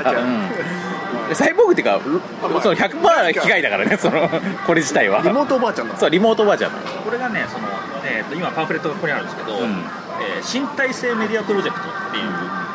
のを、まあ、いろんな団体が共同で作ってるプロジェクトがあってそれの研究成果の一つとしてそれがあって、うんそれが、まあ、テレエグジスタンスロボットっていうねその人と同期して同じ動作をする、えーアバター分身ロボットとコックピットで遠隔地のロボットを通して自分がそこにいるかのようなことをやるっていうのがその研究の一つだったわけですやりたいことはだねあのペッパー君であの応募でコンテンツがあったやつも近いねあのなんか孫かなんかの結婚式にリモートあペでッパーとして行くみたいな行くみたいなでそこにはおじいちゃんが映っていてってだからまあ結局そのし入出力機器にペッパーを使ってるだけだもんね、まあそうれはそうそうねだからね、まあ、まとめてしまうとそのそのエンターテインメントの未来ってところの、まあ、一部、まあ、一区画でこのその身体性メディアプロジェクトっていうののあの研究結果としていろんな展示があったんですけどこれはまあ総じてすごく興味深かった、うんそうとだになかんく面白いかものが多かっねゲームショーっていう文脈だとそんなになんか人はなんかまあやっぱ新作ゲームが見た人たちはそこにはそんな集まんないかもたしれないけまあまあど ゲームじゃないし、ね、全然ゲームじゃないうんですけどでもまあそれが本当に面白いだからまあ単純にでも楽しさを作ってるっていう意味ではある意味ゲームなんですよね、うんっていうところもあって、あのすごく刺激を受けたし単純に楽しかったまあこれはねおすすめっていうのと、んあとはこれはあの僕の身内の宣伝ですけど、んあのこれね、ま、僕その展示をですげえと思ってパンフレットもらってきてたんですけどここにね僕のね高校の時の 同期が同級生だよね同級生高校の時の同級生あの中1とかの時の同級生だった、えー、と南南沢君っていうのがいまして、えーこの人がですね慶応技術大学大学院メディアデザイン学科の准教授をやっております、まおーすげえなインテリだなあ、この人この間同窓会だったばっかなんですけどあ子供が5歳になりましたみたいなこと言ってたんですけどまあこの男本当羨ましい仕事をしてると思う、こんな社会的意義があってそしてただただ面白いワクワクするう仕事をやってるのかっていう強い憧れを感じました、やりおるね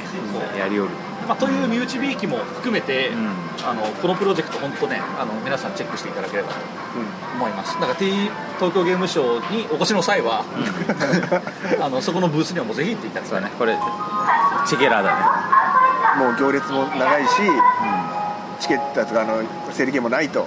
どこに行けばいいのかってそうそうそうどこ行けばいいのかってそうそうプレイステーション VR 触れないじゃんってなった時にいやいやもっと先端のものが触れますよありますよ、うんまあ僕も途方に暮れてたところでそこに行ったらあの3人待ちぐらいですあのさっきのその乗り移りロボットができたから、これはもうマジおすすめ、そうそう今ならまだね全然今ならまだ間に合う今今今日ビジネスデーの最終日だから明日明後日全然まだいけます明日明後日全然行けるから、もうぜひ聞いた後直でもらえればとこれどうにかして今日の夜経つわけにいかないのこれ たまにはそうラスト意義意義あると思うけどな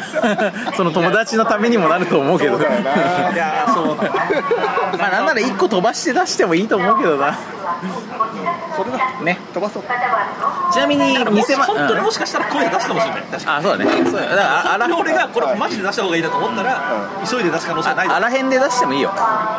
ろじゃない、その声がまあ多少聞き取りづらくてもさ、そうね、うんいんじまゃなあ、いいですつか、も別にそんなしっかりした編集したことなんて一一度もないんだけど、まあでも、あれ苦労してなんか音取ってますみたいな話が最近あった気もするん だけどあいやのまあ苦労はしてる、まあ、頑張り度合いが時によってだいぶ違うってことだね、苦労はしてるけどそんなカチカチに詰めてるかっていうとそうではないから ねなるほどまあ、今日どうせ後ろにこの放送ずっと入ってるからね そうそうそう入ってたら全然どうなっ細かてんだろうねい編集とか勉強がないんだから、なんかさっきのお知らせ終わったら止まんのかなと思ったらずっと何かしら流れてる何かしら流れてるなっていう、まあとまあ、とにかくね、あの今回の我々の VR 体験うっていうのはこの辺であるとはい言えるんじゃないですかね、ん偽マダムのおすすめブースとかはあるんおですすめブースだったからねちょっと時間がなくてあまり見れないのと、まあ、VR は、まあ、あのよくできてしまったんで、うん最初からスルーだったんで、すか偽マダムはもうプレイステーション VR は買うことが決まってんだよもねう買ってもうお金も払ってますなるほど物はないが物ないが金だけは届くのを待つばかりま罰 ばかり、いやも まあ取りに行くんだけどねうんあのあれあれやってきたえっとねどこのブースだったか忘れたけど DMM か、うん あのエルダースクローズオンラインの5画面のやつ、 5画面5画面あのディスプレイが5個あってダラヤスみたいな感じあそうそうそうダライアス1と2があるみたいな感じの両方 ね両方完全にだから光180度までカバーできるっていうやつで、はいで、はいあの話しながら俺実はあのシリーズ全然やったことなくてスカイリムとかも、まあ初めてやったんだけどもまあ最初にちょっと5画面いりませんね5画面いら ないえねえそれってさそもそも主 主観視点なのあのあそこは変えられる、あのそれはだってあのもともとエルダースクロールのゲームだから、あの視点をあどっちもありなのかあ TPS 的にも FPS 的にもできるんだけどどっちにしてもいらない、 いやでもまあとりあえずさ主観にはした方がいいよねどっちかこの語まあ学ね生かすんだったらそうそさうまずまずね大体ほらあの馬とかは横まで見えるけど、人間基本的にね3画面ぐらいしか見えないのよあ普段の俺たちがそうねそう見えすぎてる正面見えてる時にこの左右の1個ずつがねほぼほぼ見えてない、なのにシステム設定とかポップアップの画面が端に出る のよ違うそれそれそれそれさそれさそれソフトウェア側の問題じゃない5画面いらないって話じゃない いやいらねえんだよだからチューリングがおかしいって話だってそれできるんだったら絶対やってるでしょこの展示でいやできたのにしなかったんじゃないいかやいやいやいやでもいやでもそれでさじゃあもう1画面内側にインターフェース出そうってやったらさ本当に外側見ないよそそうれをそうそうなのよそれより外だってそれ端から何ピクセルのところに出すかの話だけじゃないの だからさこうこう街に行って、例えばあのこうこう他の人と話す例えば話すでしょ話した時にあれボタン押してるのに進まねえなって なるとスタッフの人がして「あすいませんあのこっちに出てるんで」っつって右を見るとあ確かにあのは会話の自分の選択肢が出てるわけよでそれそれを見てると僕完全に横見てるのね、だから俺は話をしてる人のそっぽを完全に向いて。あの人の目を見て話せない人たちもう目をいやここの人でないのよ完全に真横だからだからそれそれさあれだよそのさっきの VR のさゴーグルつけてるのにディレイとかと同じで、まあ、現実体験に置き換えると目の前で話してる偽マダムの声がすげえ右の方から聞こえてるみたいなことだよねまあ、こう、こうよ、だから。そうだ真横向いてそうあ相手に対して90度の角度で喋ってるみたいな喋ってる顔もそっちも出てるわけだとても失礼なことそをっしてちる向かないと声が聞こえないみたいなことこっちの耳しか聞こえないんですっていう。そりゃ無礼だなやっぱこれだからよくできてない VR の例ですまあ、ほら、そういうさ。 VR じゃない。あの、豪華なものを行くとさ、ああ、お家では体験できないし、でも体験しちゃうとな、欲しくなっちゃうかもしれないなっていう懸念がちょっとだけあったんだけど。 5画面なんなら5画面買っちゃ買うっちゃうかかな、な怖いな、なん だよ。だからそれはやっぱベセスダさんのあの和漢部屋そうこれはオーベオーバースペックだよっていうあーそうねあのーそれをまず味わってやっぱりちょうどいい画面数っていうのがあるよいや、そとうそう、そうそう。まあ、だから、無駄な投資をね、うんお前ら最適なものはどれだか分かるなって踏まえて自分なりのラグジュアリーを模索してくださいねっていうことだと思いそう、うまんすそういう意味でとても有意義でしたなるほうっかり5画面買わなくて済んだ、本当にイシャマダムとかね、うっかり5画面買っても不思議じゃない人だからね偽偽マダムの購入に対する躊躇のなさすごいからねこの3人の中で今プレイステーション VR 予約してるのも偽マダムだけだしねだけですねまあ、あれもねあのどうなるかなと思って行ってみたら、あのまあ、抽選だったんだけども抽選結構気に入ったらまあねあの、まあ抽選に受かったら買えばいいかぐらいの感じだっ気たの持ちで行ってたんだけど、まあ、結果抽選全員当たった全員大丈夫ですって言われて、まあ、なぜかっていうとそこはだからあのあの全部当日支払いだったのねその日にもうあで現き金はもら現金全部払えとそうんの日うんうんからちょっと競争率が低かった光ったわけですそうそうそうで、まあ、だからねね世間では買えない買えないって言ってるやつが今現金を支払えば手に入るってなったらまあ払うよね買うね 買うでしょ、買う買うまあ、これだから俺だけのものではないと思うあれっていくらぐらいするんだっけいくらだったっけ覚えてないなんか5万くらいでしょ5万くらいか確か本体と同じぐ当時の本体と同じぐらいだったから俺はね本当に今日の東京ゲームショウで、まあ、あれこれ触って決めようかなって思ってたんですよ、そういう意味ではその目的は全く達せられなかった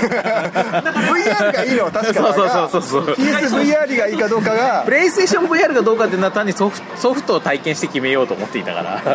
それの参考には全くならなかったねいや本当それはねでも本当にねあのそのなんていうんですかね機械そのオポチュニティだっけ、うんあの機械のバランスっていうのは本当難しいところにあるなと思ったんですけど、あのさっきねあのボケっと休憩してたらね、う隣でねあのゲーム結構好きなんだよねみたいな感じの女子がいたんですけど、ここはねあの VR 体験できたらしいんですよね、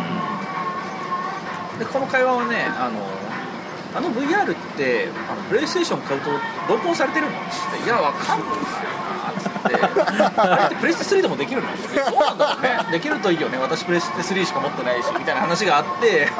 あのうんここへの訴求もうまくはいってないところもありそうそうそしてこのねあのその辺の仕組みは分かってる男は全く機会を与えられるっていうところもあって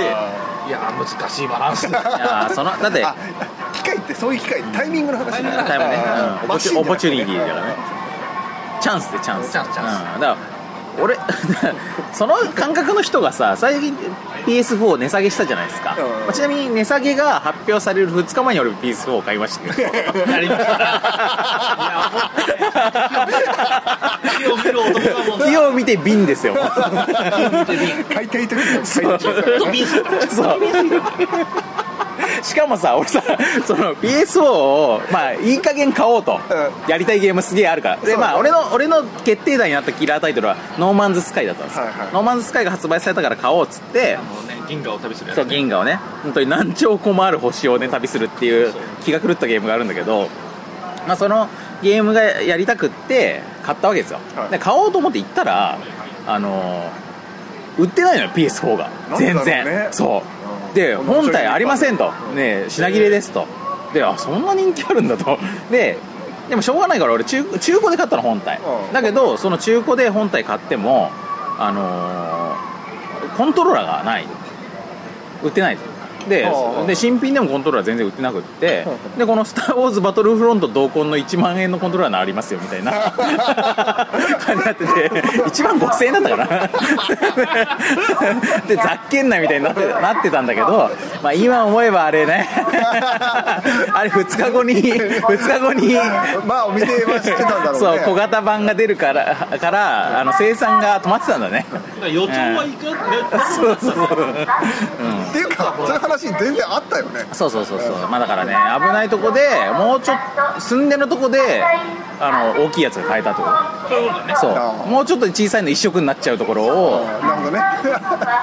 酸っぱいあ危なく危なく初期型が買えたわ危なかったっ危なかった危なかったいやーもうちょっとちっちゃくなっちゃうとこだったからな同じ値段出してさちっちゃくなっちゃったらさ損した感じする大きそいつづらのう方がいいもんそうねそうそうただ同じ値段じゃないけど ねしょうがないじゃん比例するはずじゃんそうそうそう愛してきた値段は比例してしかるべきだそうでしょ、うんって米2キロと米5キロだったら5キロの方が絶そうそうそうそうそう対お値段するもんねだからまあちょっとでかい分高くてもしょうがないかなって思ったんだけどいやー2日後ってのはすごいなやっぱり銀河むしろ2日だけでいいんだこっちの業界にいた方じゃなかったかそうなんだよねまあそのすごいインフォメーションがプアでらっしゃるからマジインフォメーションがプアだからねウィークインフォメーションウィークウィークネスがねちょっと働いたとこもあるんだけどまあそんなこんなで俺だから最近 PS4 のゲームすごくやっているので、まあ面白いですよ PS4 ら まあ知ってますよ、え何今の話を言ってましてプレステ4面白いですよって そうだったあのだからまあそれで廉価版も発表されたからで PS4 本体がもう3万とかで買えるじゃないですかでその女子たちにちなみにちなみにでこの買うとあのプレイステーション VR 同梱されてくんのかなって言ってる女子たちに、まあ、本体は3万でで VR のゴーグルは 4, 4万で万です4万とかですよみたいなうんあとあの鎮魂 あそうね鎮魂両手持ちみたいな世界になってくるとレクイエムこと鎮 魂なるほど見ちゃったね結構5万6万超えますよみたいな感じになってくると、まあ、結構びっくりされるだろうなって感じがするねそうねでも我々は本当にあれだよね黙りこぶっちって何も言えないそうね まあそしなりにねあのやっぱ夢を壊すわけにもいかなせいめて今 PS4 を持ってってほしかったよね、そうだまよあねみたいなこともあってねだからね本当あの SC さんはねソニーさんはこうもうちょっとやりようがあったんじゃないかというねあの我々からの提言ですよ、ままあま今あでもはいいなまあ同梱版は出んじゃないだいいんじゃないあのオールインワンパックみたいなの出んじゃない出ると思いますよそもそもお値段すると思うけどそう そうまあ、でそれでそれで一番安いとかだったら買ったって人出ると思そううだよんね、うん、でさらにそれに FF15 も入れてさうん F15 も入れてねまあ似合うのかし ら全然そのしかも VR 対応じゃないのにいや対応するであ対応すんのそうそうそうあそうなの、うん DLC かなんか DL と後から対応するってダウンロードコンテンツかなんかそうそうなのそうなんだえそれもあってえあの何ノクティスたちと VR で旅できる両の脇にだからあの車の中にでも自分はノクティスだよねでしょだからやつらが 脇にいるでしょあそうなんだでも、あの僕ね FF15 の戦闘シーンの動画見たことありますけど、うんあんなもん VR だったら一発でアウトそう、すうん酔うところじゃないよね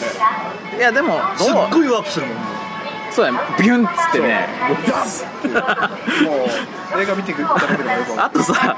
あの15に関してはまあ俺スクエニとはねあの縁も浅からのところもあるので1個提言したいんだけど VR 対応するんだったらあの主人公の髪の毛切らしてほしい わ多分すごい気になるからこの前をさチラチラチラチラ さ髪の毛がさ透けて見えるんじゃ ないつけんのかなつけるでしょまあ大丈夫なかったことにななかったことになコリジョンもない怖いないないないないかなないない 俺ダウンロードあてかその課金でいいからあのプラプラス何千円か払ったら髪の髪の毛切れるんだったら切りたいねできれあとあばのダウンロードコンテンツってあの服装をちょっと変えられるっていうのも欲しいかもしれない確かまあその服装ねそれあの出るんじゃないか出るかな服装もうちょっと普段感を出したいあの服装の仲間たちが自分の身の回りにこうあのなんつうの一緒になんかビーフシチュー食ったりとかすると さあのゲームすごいリアルに料理が作れるじゃないですかキャンプして、やっぱもうすごい面白い面白いだってまあ本当言わせてもらうとあの服でキャンプしない ぞあれあの服ねでバーベキューとかしないじ ゃろまあねバーベキューでやっちゃいけないことの一つに張り切った格好してこないことってあるからね汚れてもいい服じゃん肌肌めっちゃ出てるじゃ ん蚊に刺されるからなやっぱなでももちろんあのもちろん彼らはあの服を汚れてもいい服として着てるのかもしれないんだけど、そうねまあ俺らからするともうちょっと気楽な服装にキラしキラたい服装の方がやっぱりあのリアリティは出る、まあ、っていうところも提言ですまあそうだねだから今の俺たちの実際の服装に合わせるなら、まあ、シンプソンズの T シャツとかファイアーエンブレムの T シャツとかまあそういうものを着させてもらえるといいかなって感じがするねこのぐらいの方がいいこのぐらいにすると感情移入がしやすくなるそうやっぱ俺たちにはちょっとクラックスとかを履いてねかっこよすぎるからさちょっと、ああいう人たちに囲まれて日常過ごしたことないからねないないないねそういうのは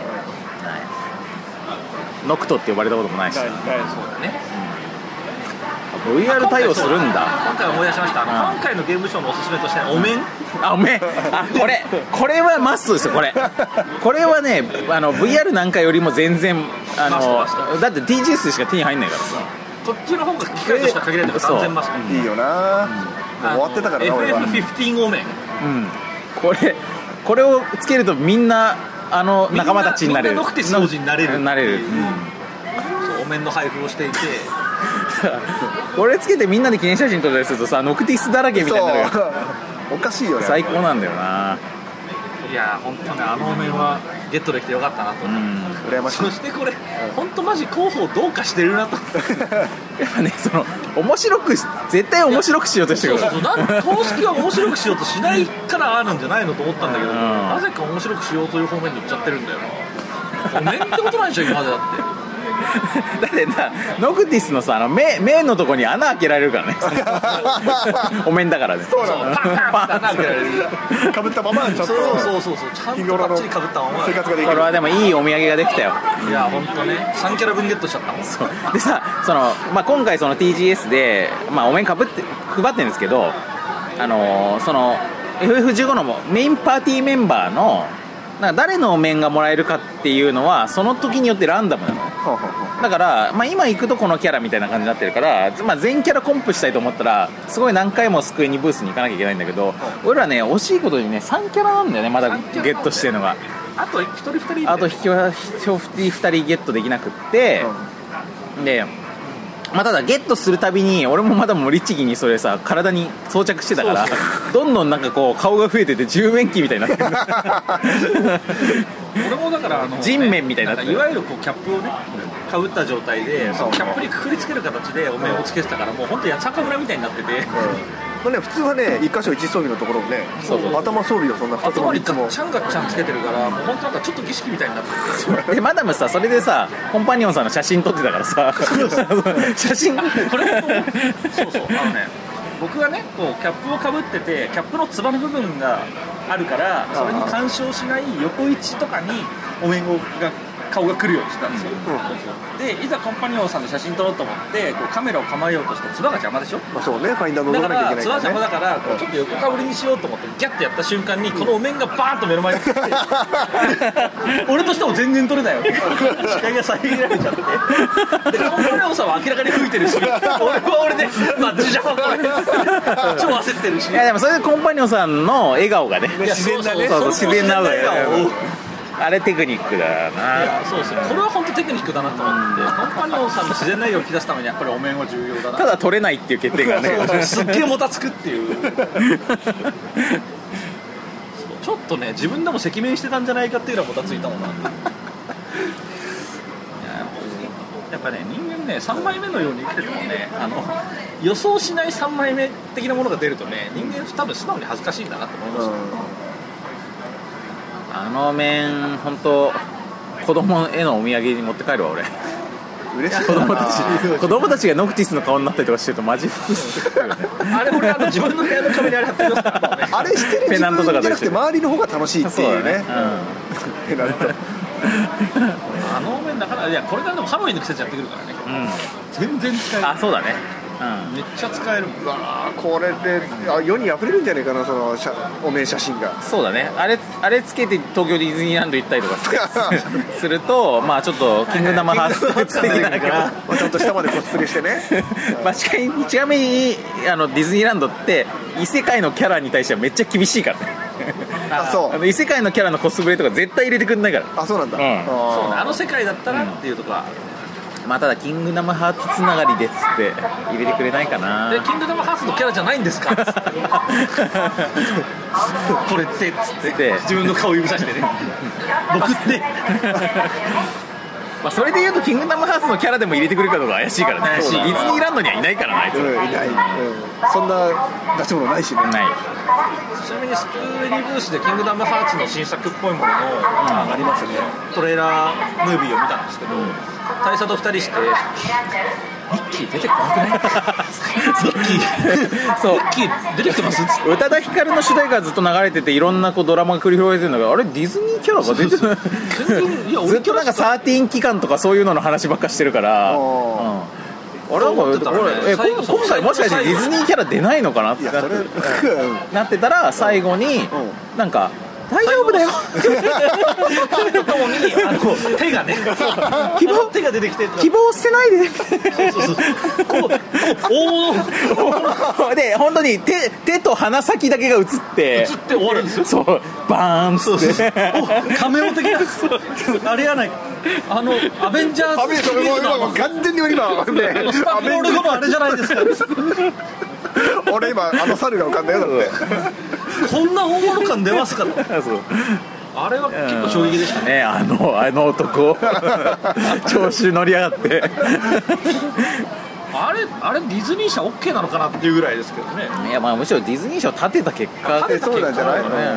でもマジであの一種類がまほぼ全くそうだよねキングダムハーツだと言われなければ気づかないぐらいの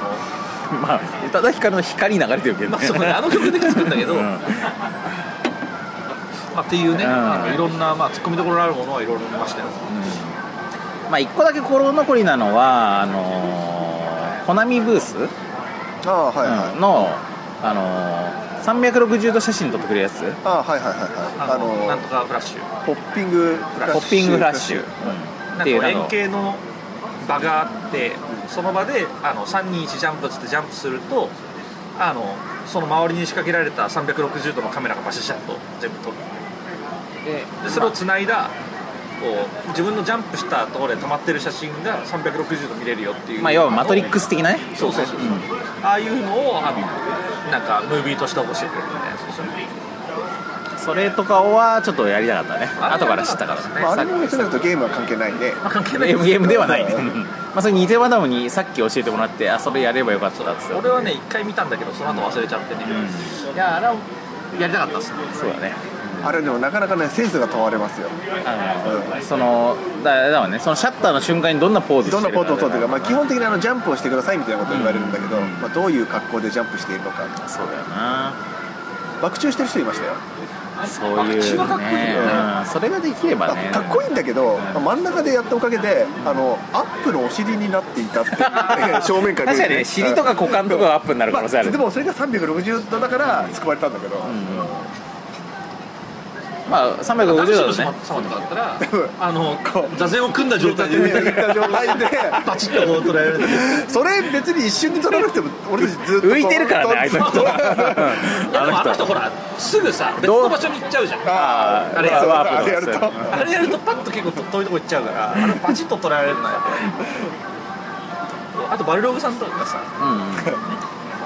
ひょうのあたりでバシッとこう捉えるといい タイミング失敗したあの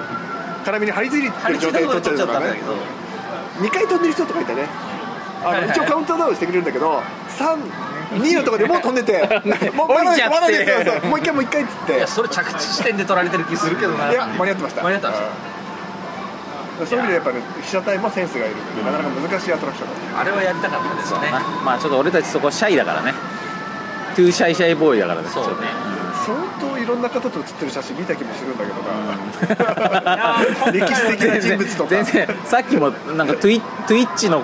ブースでもねなんか全然マダムと一緒に写真撮ってツイッターに上げたりとかして上げたりしましたしねうんそれによってグラサンももらったりとかしてたツイッチね風景ゲームズの話も、あのおじゃやはんでしましたけど、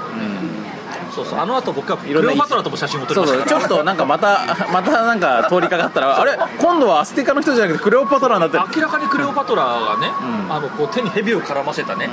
の美美女がいたんでねあこれはもう一緒に撮りたくてダメだと思ってあれマダムのアーシャにしたいねあれだからそのねあの整理券もらって VR のところ行く途中で見ちゃったもんだからもう時間がないっていうのにもうずっと「え撮りたい!」 え急いで撮 ろう急いでけど時間がないえっと、えっと、じゃあ VR やって戻ってきてもしいたらそこで一緒に撮りましょうっつって終わった瞬間よし急いでクレオパトラ戻るからっつっていましたいましたいいやーやー大はしゃぎだもん、なんか総じて今回の TGS は楽しかったですわ楽しかったでしょあはあしゃぎにはそしうゃいだなのなよねなんかちょっと少しなんか寂しいかなってのもこの先あったじゃない、今回なんかすごい雑多感もあったけど、面白かったねなんか少なくとも、まあ、VR はその体験できる人数が少ないとかさ時間あたりなんかそういう問題はあるにせよなんか何年か前のなんか今更こういうなんかプロモーションムービーみたいなの延々見てもなみたいなムードの時に比べるとそう、なんかすごくライブ感があっていいそうそう来る意味が動す画でご見いちあゃえるばいいじゃないっていうので終わってたのに比べると全然意味がある、だからそれで言うと本当にあの大満足という感じでした、うん今回のあとやっぱ今回のその TGS に関して、まあ、TGS いろんな方がねすごく運営に尽力されてると思うんですけど、まあ、その皆さんになんかこう一個なんていうの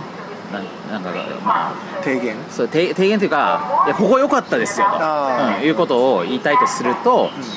朝早く来た方が時間があってたっぷりちゃんと見れる、うこれマジ重ん、要これこれを提言したいなかなか気がつきにくいかもしれそうなそういけそうどそうみんなはなかなか気がつきにくいかもしれないけどちょっとした盲点ですよねそうだよね、いうんわば、だから今までもしかするとこのぐらいいろんなことが情報量あったかもしれないけどなんか午後とかにダラダラ来たりとかしてるからそうそうそうあの、ね回る時間は2時間もございませんみたそそいうなうやばいやばいやばいっつってちょとりあえずとりあえず主要なブースの えーむメインのムービーだけ見ないとみたいになってるお客さんの側の問題っていうのもあるかもしれないねあるかもしれないそれは言いたい今回は本当にフルフルで時間を使えたの、いやびっくりしたもんな今回あの昨日だからね大佐から「朝待ち合わせしていきましょうか」って言われて「今までそんな乗り気だったことあった?」ってないもんな、まあもちろん仕事があったっていうのもあるんですけどあーなるほどね、朝一行かねばならん事情もあったはあったんだが、まあ、それにしてもね、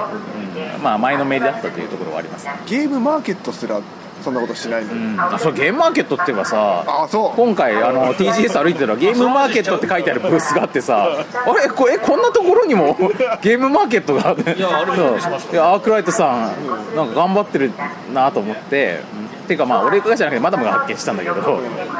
ゲおゲームのじゃないですかと思って、なんだろうなと思っててでもなんかあんまりボードゲームとか関係なさそうだなと思って、でなんかチラシとかも見たもらってみたらどうも関係ないっぽい ねなんか全然別の会社がゲームマーケットっていう名前でなんかそのデジタルゲームのなんか配信サービスみたいなのかなあれあれどうなんですかえスチームみたいなもんってこといやいやあの動画のああうんあのプレイ動画の配信みたいなさ、まあ、ニコ生とかでやってるみたいな、あと Twitch とかにス近マい、ホアプリ系のプラットフォームなのかもしれないですけど、ちょっとまあ詳細全くそうあの追ってなくて分かんないですけどまあ、少なくともだから、我々のよく知っているゲームマーケットとは全然関係ない組織が、ゲームマーケットっていうブランドをまた別に作ったみたいで、紛らわしいこれはね、ゲーボードゲーム勢にはみんな注意を注意を喚起した い、あれじゃないですと。あやったゲームマーケットだっつってそう飛びついていくとなんか違う ぞってでちなみいにう重要なのはね、あのねロゴがめっちゃ似てるそうそうなんだよロゴ似てるいやおかしくないだろ一瞬勘違いするぐらいがね、うん似てるんでしょあそうだからさ、まあ、もちろんそのね後からそのゲームマーケットっていうブランド名を作るときに、まあ、そこのそのそこの会社の人もきっとまあググったりとかするじゃん、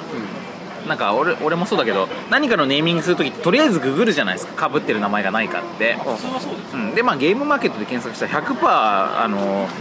ボードゲーム売ってるボゲームマーケットアナログで的な方ね絶対出てくるから、うんだからそれの存在を知らないわけはないと思うんだけど、まあ多分差別化をするために一応アルファベットにはしてるんですよ、ね、アルファベットでゲームマーケットっていうふうに綴ってはいるんだけどでもまあロゴが似てるっていう だか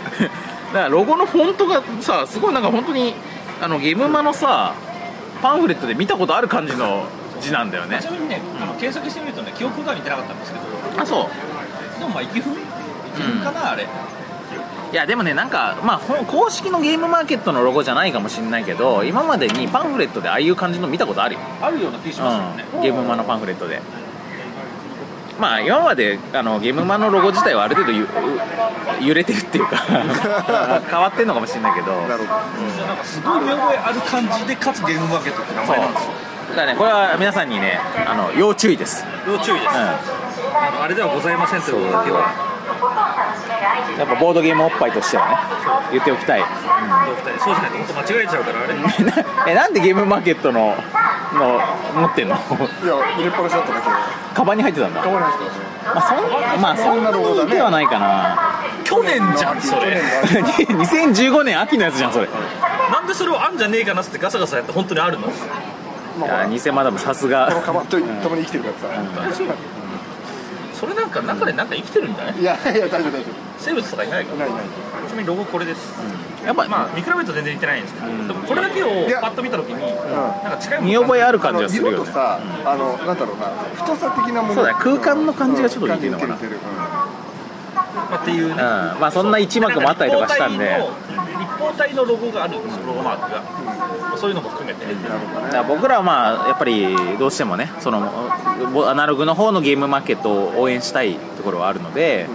あのこの新しいゲームマーケットに対してはあの断固、うん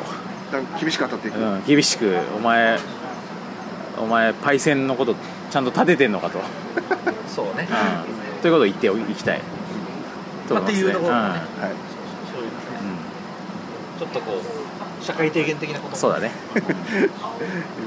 まああるいはかぶんない方がいいいいと思いますよっていう。まあ普通にかぶんない方がいいと思うけどねそうお互いのためにね。調べない人もいるんじゃないひょっとしてそうか大な。佐は基本調べるけど、調べない派の人もいるんじゃないいるかこの世になそうかなでもちゃんとブランドとして立ててくんだったらやっぱ調べると思うけどな名前のかぶりがないかぐらいは調べててもダメだし調べてなくてもダメだからまあゲームマーケットってかなり一般名称っぽいから、まあそうねどどちらの人も多分商標とかなかなか取れないとは思うんだけどそうねうん商標調査しかしてないという可能性はあるな、あなるほどね、あうん誰も撮ってないわググググらず商標調査だけしてるという凡ミスをしてる可能性それはあれか、あのうんなんかホームだけに確認しそうましそうたそみうたいそう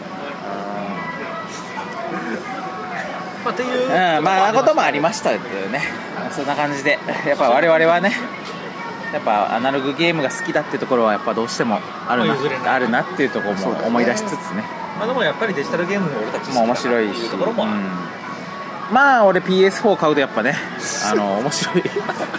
PS4 のゲーム面白いなノーマンズスカイも面白いしファークライプライマルも面白いし2日ごとに買うともう1個ぐらいゲーム変えたんだよ、うんそうだねそうね12個はいけたかもしれない、うんまあでも2日後2日前に買ってもいくらでもゲーム買えるからねそうね今後、うんむしろ早く買った分早くまあね早くプレイできるからいろんなものが遊べる日数は2日稼いだもん48時間長くそうそうそうそうそういや違う発表が2日後だっただけだから実際は廉価版はもう11月とかだからあ全い然やえっともう同梱版とかでは出てるあもう出てんのあの確かペルソナ5の同梱版みたいなのがあるそはうずだ言からってたそういえばその CM やってたあ昨日じゃんそうだよもう出てるか出てるよ出てるかそっ言わなきゃよかかったペルソナ5も別に同梱されてても全然やぶさかではなかったな 同梱した上で同じぐらいの値段になってる可能性あるなそれなあるある全然あるねるほどなるほどあちなみに俺の知り合いは速攻でそれ買ってましたなるほどまあそういうこともあるあるあるあるあるあるあるけどもけどもけどももうまあだって余計に早いのは変わんないじゃんそうそうそうそう一段大大きめのやつで手に入ったもんねタイムイズマネーと言いますからね、そこはそうそうそうまあそんな感じで皆さんもねテレビゲームもあのボードゲームもスマホゲームも遊んでもらうといいと思いますよ、そうですねうん、そうですねマダムと偽マダムと俺の最近のデジタルゲームの最もおすすめのものを1個ずつ紹なんか言ってから終わるかおおなるほど、デジタルゲームで最もおすすめのもの、最近のね最近の最近やってこれはこれはやいいと思いますよ何ですかね俺はもう今一番やってるのは完全にオーバーウォッチですねああオーバーウォッチねオオーーババーウーウォッォッチチ今回もすごく大きなブースも取ったよねあれインテルのところで、うんあの PC のやつやってましたねオーバーウォッチっていうのはあの対戦 F FPS FPS う PVP のうんのしかも4対4とか5対5とかで6 6対対6 6か6で対6戦うからまあちょっとモモバっぽいっていうかねチームプレーが重要なやつねそうですね、まあ、ヒーローシューターと最近言われるんですけど、うんその1対戦の間に自分のプレイヤーキャラをガンガン変えられるっていうところが、あの見どころでその一瞬一瞬で戦況を見てあじゃあちょっとこのキャラクターに変えてくるわみたいなことができるみたいなところがあのいいかなでてなんかキャラによって全然性能とか能力とか違うんだよねで役割も全然違う、まあ、その前ってでも昔から FPS はリスポンの時編集って選べたから、選べるものは選べましたね、あまあそれのじゃあ発展型みたいなそう感じだねねかなり例えば極ギ端ャにゾン違ウォうーとかはそういうのないしあ確かにないだからあのクラス型シューターみたいに言われるやつはそうだよねまあっていうオーバーウォッチオーバーウォッチはい一番やってるし、おまあ、すすめ好き嫌いは分かれるかもしれないけどもおすすめまあ、結構キャラクターも魅力的なキャラクターが多いっていうのもあり、あの世界観もちゃんとしてるってことではすごくよくできたものなんでこれはおすすめっていうのはありますけどね今確か1000円引きかなんかかなダウンロード版かなんかなあ今ならね今の今ならねそうね時間そこが必要だったなるかもしれないけども、僕はねあれですよあの特になんか目新しさはないですけど最近一番よくやってるのはあの世界一の迷宮ファイルあうあ、んうんはいまあ、これはあの世界中の迷宮シリーズっていうのがまあなんかウィザードリーみたいな感じのダンジョン探索系でかつまあなんかそのなんていうんですかね、まあ、いろいろだから戦士僧侶みたいなああいうやつを好きに組んでそのパーティーでどういうシナジーを生んであのうまく攻略していくかみたいなところでかなり骨のある RPG ありますねやつがあって、まあ、これが大変面白かったうん俺もちなみにやってますよあれ買いました買いましたよあそううん、俺は最近ダンジョン RPG がやりたいっていうよ具体的な欲求がすごく高まりすぎてすごくいろんなダンジョン RPG を買ってるんですけどまずマダムにおすすめされた「剣の町の魔法人」あ魔法人じゃない剣の町の異邦人っていうゲームをね 微妙に違うでその剣の町のストレンジャーをまあ、イメージね買ってでそれ360版を買ったんだけど、で買って2プレイぐらいした後にディスク読んでくんなくなった本体が壊 れた ののあそう今週負けいにや関しては、まあ本当大差は、まあ、壊れたっていうか、まあ、前からだいぶだいぶもうななんかこうガタが来てはいたんだけどで他のゲームは読むのにそれ読んでくんないなんだそれですっごい頑張って10分ぐらいローディングを繰り返すと、まあ、その時々読む時があるんだけどもうこの状態のゲーム続けるのあのいつやれなくなるか分かんないから辛いと思ってででもそのゲームねすごいお面白かったんですよあの2回しかやってないけどあれ面白いあの本当に今ど今時珍しい硬派な本当にまあ本当に昔のウィザードリーとかが好きな人にはねなそれのまあ現代解釈版みたいな感じでいいゲームなんですけどねすごいパーティー編成とかものすごく尖った形にできるみたいなのがあってすごくいいゲームでしたそうそうそそれなんか世界中も近いよねういやだからそれそれで俺がそだいぶ似てますよそれができなくなったことによって世界中買ったわけですよだから世界中もうちょいちょいやってる世界一はいいんだけどねやっぱマダムはやっぱあのキャラに対する名前の付け方だけどうにかしてほしい何がもうちょっと愛のある名どう前いをねう名前の付け方だ僕は、まあ、ちなみにこの「世界中の迷宮ファイブっていうのはあの今までの「世界中はあの職業を選ろうぶっていうだけだったんですけど今回からあの種族を選べる、人間みたいなやつ、えー、となんかエルフみたいなやつ獣人みたいなやつなんかホビットみたいなやつが選べるんですけどでその種族によってちょっとキャラ特性が違うでさらに暮らすその職業によってキャラ特性が違うでそしてそれを育てていくとあのそこからなんていうんですかねベーシック職からマスター職に変わるみたいなクラスチェンジみたいなのがあって、それが2種類に分かれる、っていうんでキャラ枝分かれがあると昔に比べてだいぶ複雑になったんですよでそれをあの自分の中で覚えてるのが面倒くさいなと思って、じゃあこの種族名とクラス名とそのマスタークラスの名前を全部名前に入れればいいんじゃないかとつってあの種族名クラス名名前っていうのを2文字ずつ入れるっていうスタイルでキャラクター設定を組んでそれであの偽マダムをはじめ周りとすれ違い通信をしたら「お前これはないだろ」愛がなさすぎるって散々言われたんだけどでもねこれは言わせてもらうとあの名前でも全然愛着は湧きますうんそれの名前はどんな名前かは言うとまずまずい感じなのいや全然まずくないですなんかその、えー、とアースランっていうのが、えー、と人間の種族ですね、で、えー、とドラグーンっていうのが、えー、といわゆるあの壁役 ナイトみたいな感じの盾を持ってっていう役割でってなったらまず名前は、えー、とアスドラっていう名前になるなるほどねアースランのドラグーンだからそうそうでそのマスタークラスの方は役割になるってことなんでなんかそのクラスの僕のビルドだとなんかそのなんていうんですかねバリケードみたいなやつを設置して、あの敵の攻撃をそいつが吸収してくれるみたいなおとりを置くっていうやつなんで、えー防壁っていうのをつけてそいつの名前はアスドラ防壁という名前になりますこういうこういう名前のを全員でつけてまあ正直アスドラまでは許せると思うのよどう思いますアスドまラあ貿本易さん、当 ねあのパーティーメンバーをあたかも道具のように扱っている感じがするよねいやそれがちゃんと名前として僕の中で浸透してくるんですよまあ、ただちょっと思ったのが、あの外国の人の名前だと、ほらあのスミスさんみたいあなー職業名字とかあるじそうだかゃんらあとほらだから、まあ、ダルビッシュ有みたいなものだと思ってくれればいいんですよ、え待って待って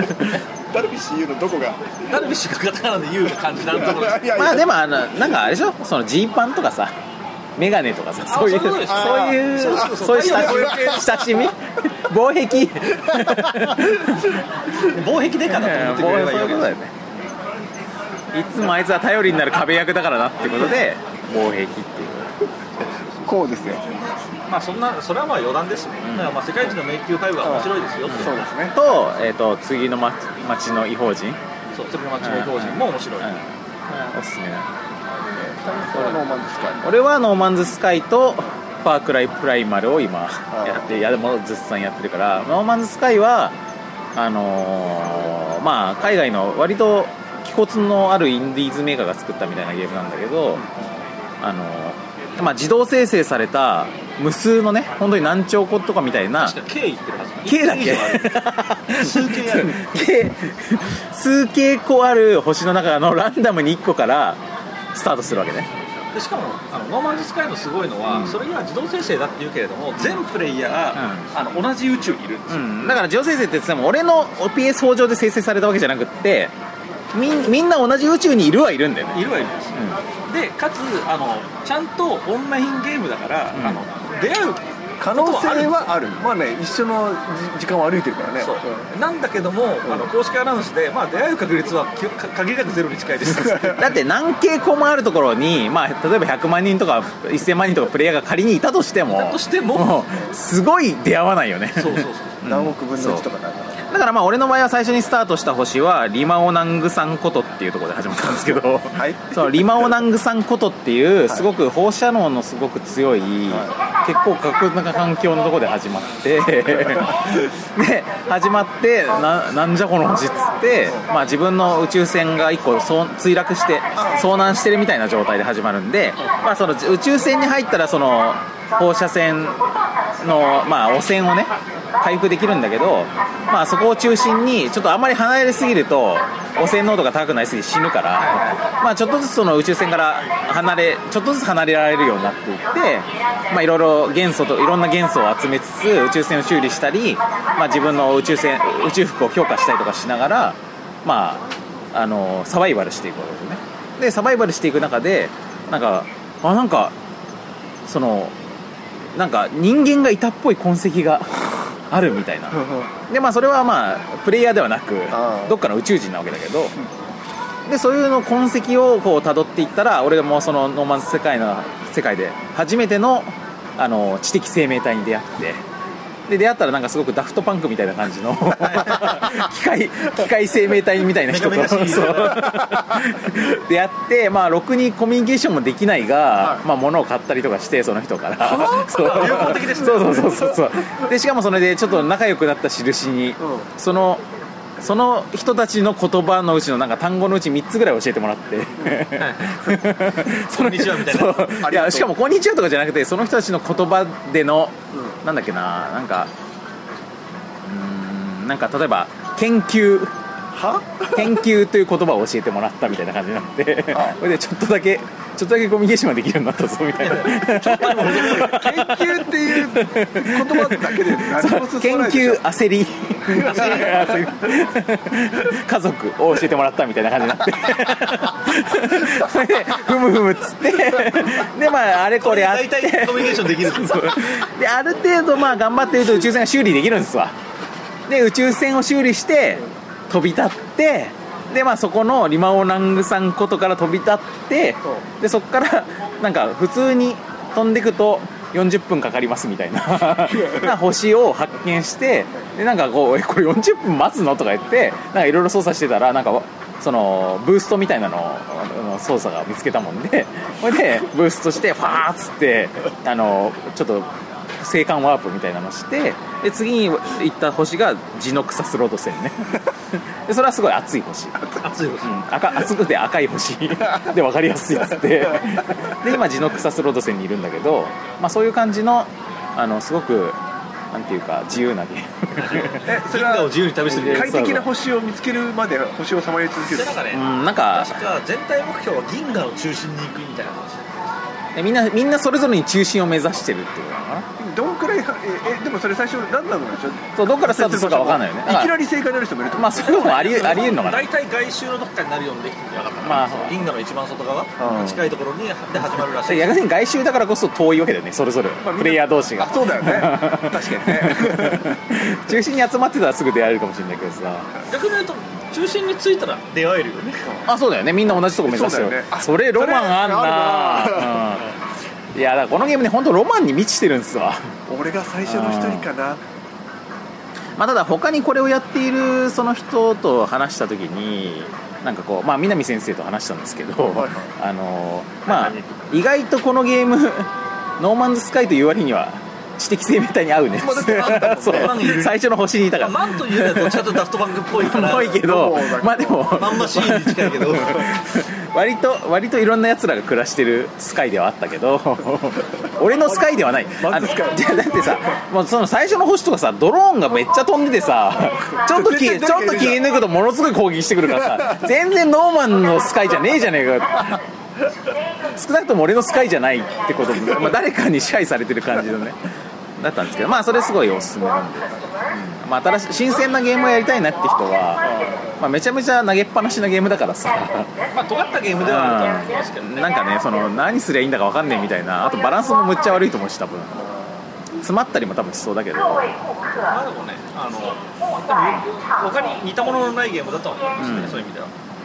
なんかさっきの「ファークライプライマル」っていうのはあのーまあ、ファークライっていう今までも出てるシリーズの、えー、と今度は原始時代だっていうみたいなやつで、まあ、今までも「ファークライ」は無人島とか砂漠とかそういうとこであの悪いやつらと戦いながらサバイバルする話だったんだけど、まあ、で現代とかが舞台だったわけですけど今回のやつは原始時代が舞台で原始社会であのマンモスとかを借りながら、そうそうそうサーベルタイガーとかそういうの戦いながらサバイバルしていくっていう時にはサーベル大会に乗ったりしながら、そうだなんだけどまあだから要はポケモンみたいなそういう自然そう動物たちとのハートフルなあの交流があってでこれのまアあフリカみたいなおすすめポイントはあのーまあこれね子供たちと一緒にやってたのよでもうちの子供たち結構怖いものとか嫌いだからさそうなんか結構ドン引きするんじゃないかなと思いつつやってたんだけどでも野生動物ってめっちゃ怖いですよねそうそうなんですよでもうもう血とか結構ドバドバ出るしでまあ俺が一番ギョッとしたのは、まあ、ヒロインヒロインと初めて出会った時にヒロインが相手のあの敵敵対してる部族のあの死体から耳を集めてたのねでその耳あを勲章としてねそうそうで耳耳をネックレスにしてして聞いたことある聞いたことあるかけててこのヒロイン新しいですなって思ってたんだけどそしたら子供たちがそれすごい気に入ってファファークライプライマルやってみたいな感じになったからだから分かんねえもんだなとあとまあこっちの方があの全然原始時代が舞台ではあるんだけどなんかいろいろ狩猟技術とかあの物をクラフトするさ技術スキルをこう育ててたりとかしてまあ子供たちもこれマインクラフトみたいなのあとドラクエビルダーズみたいみたいなそれの血生臭 い版うん血生臭いドラゴンクエストビルダーズだからもう何がで何だか分かんないでビルダーズも最初そのなんか部族なんかその街が壊れててそれを復興してそう復興していくんだけどその復興のために最初女の子と2人なのでその私とあなただけになっちゃってるけど頑張って街を大きくしていこうねっつってだんだん住人が増えてってみたいな感じなんだけどその「ファークライプライマル」も全く一緒でその、まあ、主人公はその自分の部族とちょっと離れて旅をしてたので旅から戻ってきてみたらその部族が全滅しててみんなちりぢりバラバラになってその戦闘的な他の部族に滅ぼされてディアスポラーしてそるとうでそのそのヒロインだけが泣く泣くその場にとどまってあのちょっとちょこちょこ戦いつつ耳を集めていたみたいあじゃなあ じゃあ自分の耳が取られる心配はないないない ないでそのヒロインと一緒にあのー街をね復興していくみたいな感じだからすごい似てるのね耳を集そうめるすごい似てる、うんで確かビルダーズも薬草を作っ取ってきてみたいなこととかあったと思うんだけど、ファークライプライマルもなんかこう緑の草を取ってきてくれって言われてこれで緑の、まあ、草っていうかなんか薬草木の実みたいな薬草を取ってきたら、まあ、ヒロインがねそのそなんか最初に出会った時に背中を獣にやられてざっくり背中やられてたからでそれをこう草取ってきたよっつって渡したらヒロインがそれをおもおもむろにむしゃむしゃって食べててほいであなんか塗り薬とかかと思ったらむしゃむしゃするんだと思ったら口からそれをおげーって出してでそれを背中に背中にリアルぐりぐりそのくすその傷口の中にそれを入れた上でその上に葉っぱをペトペトって貼るっていうので、お 薬草薬草表現 ドラクエを超えた薬草表現 リアルな薬草表現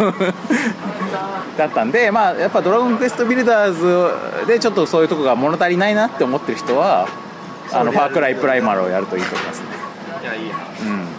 まあ、この辺が僕らの、パーク・プライマルの話をして必ず思い出したのは、うんレッド・レッド・リデンプションっていう西部劇のゲームがあったんですけど、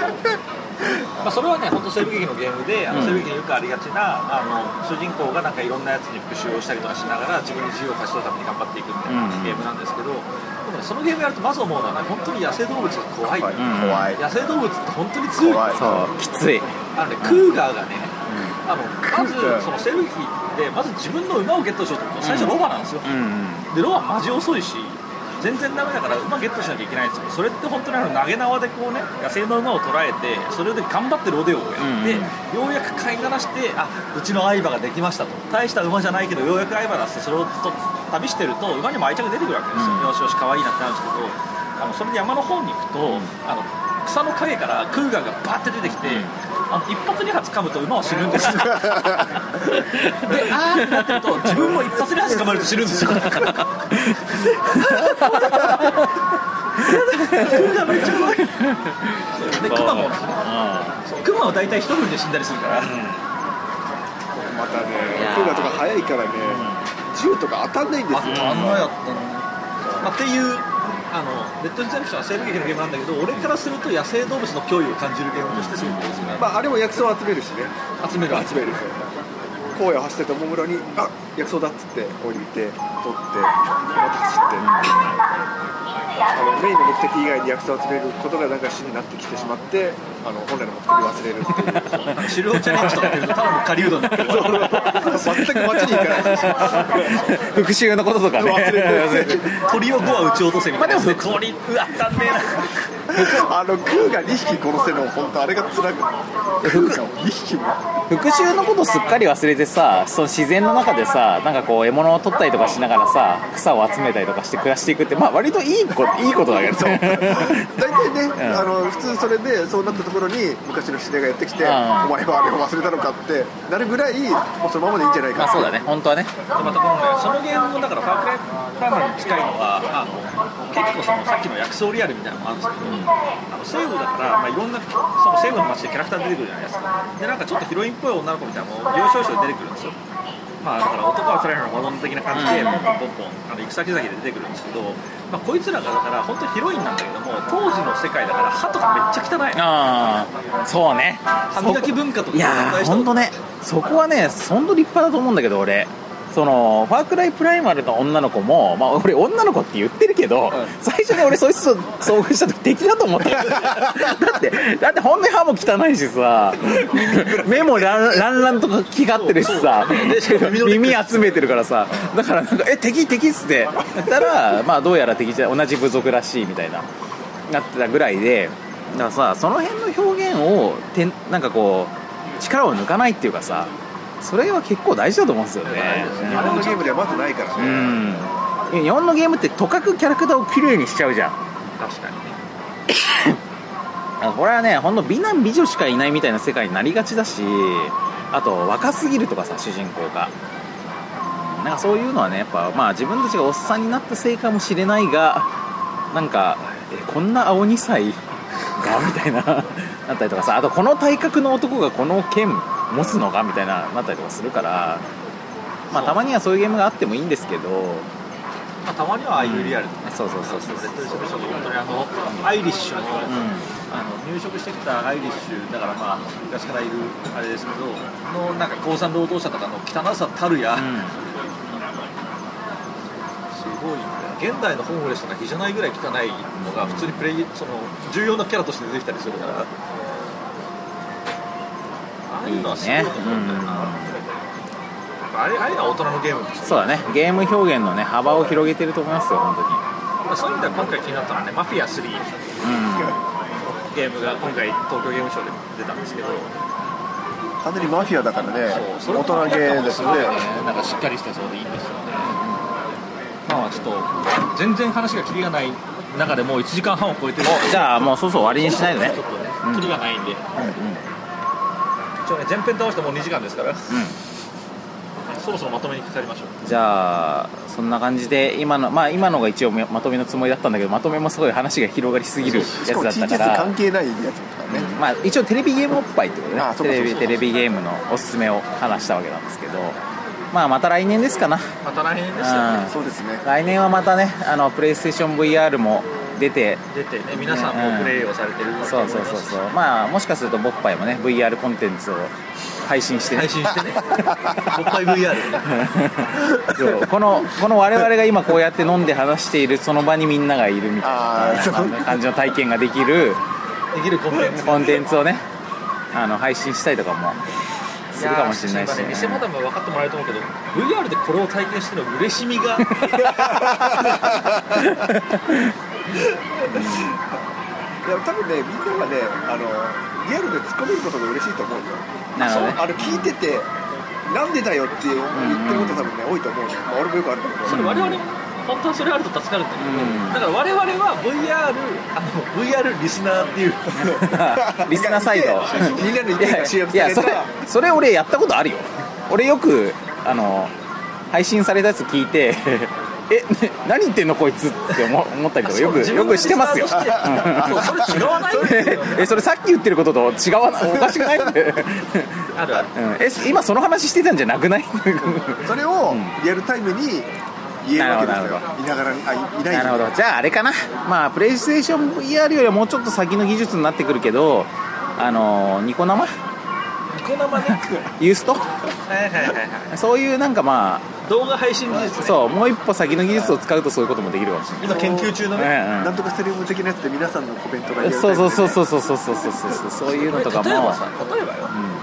例えば映像を我々が見てるじゃない、はいはいで誰かがさそれにさこうリアクションをするとさ、うそれがさ文字としてさ、ははあの右から左にこう流れてくるんですよあ映像にオーバーラップす映る像でオ形ーでバーラップして文字が流れてくるんですよすごい分かりやすいしかもそれを後から後からそれを録画されたものを見る人も同じタイミングでそれが流れたりとかするとそうそうそうそのなんかなんつうの同時に見てるこの感反応したんだっていうのがさ、ライブ感が追体験できるってことねこれすごくそれこれ来年あたりゲームショーで出るかもしれない爆発する可能性あるそれのサービス作ってなんかそれ自体が大きな事業になっていく可能性ある、うんでも課金が難しいねでもそれはあのほらあの画質とかをさ、制限してさ、はいはいはいあとまあ人は高画質で見れるとかさ、あの人数が多い時にねそういう人が優先的に見れると見れるとかそういうのであのマネタイズもいけると思うんですよ、なるほど、まあ、こういうビジネスチャンスをん一応提言だけね、うんまあ、これ、まあ、ちなみに今言言いましたけど、まあ、これどうしもうこれ公共のほ配信に乗っけちゃってるアイデアだから別に真似してもいいよ全然そうそうそうあだから著作権フリーそうそうそう俺たちそういうことにはあんまこだわらない子だから、うん誰かがやってくれればねそうそういいいと思ってるんで、我々はそういうなんか名誉とかあんまり求めないうんまあこのアイデアを聞いた人がタイムリープして過去でそう過そう去でね過去をしてね、うん過去でやってくれるっていう可能性もあるから、そういう一方的なやつがいいと思う、あのね一今方的なやつ言言っていいと思ったんだけどこの場にいるとあのその2人に対して何も言えない わあのこれをやってしまうともっぱいではなくなるんじゃないかっていう懸念は多分ねあのねリスナーの人も思うと思う今偽マダムが感じていいやもたうあいやこれ言えないぞっていう 言うことねい言うことろいろね言いたいことあったんだけだけど、どうんあその言うと言えないかららあれだよねあのその今さっきのアイデアがいいと思いますなるほどねあのサッカーの試合で審判がファウルを流す時の感覚で 次のグラスお先にちゃんとどうですか失礼しますまた話がなくなりそうだから何も言えなくて夏ってやつ何ねも言えなくてなんつってもうね挽回ですから、じゃあ終わりますか終わりましょう、うんはい、今回はテレビゲームおっぱいということでまあ今日はおっぱい評価はということでおっぱい評価はお何おっぱいとかはないけど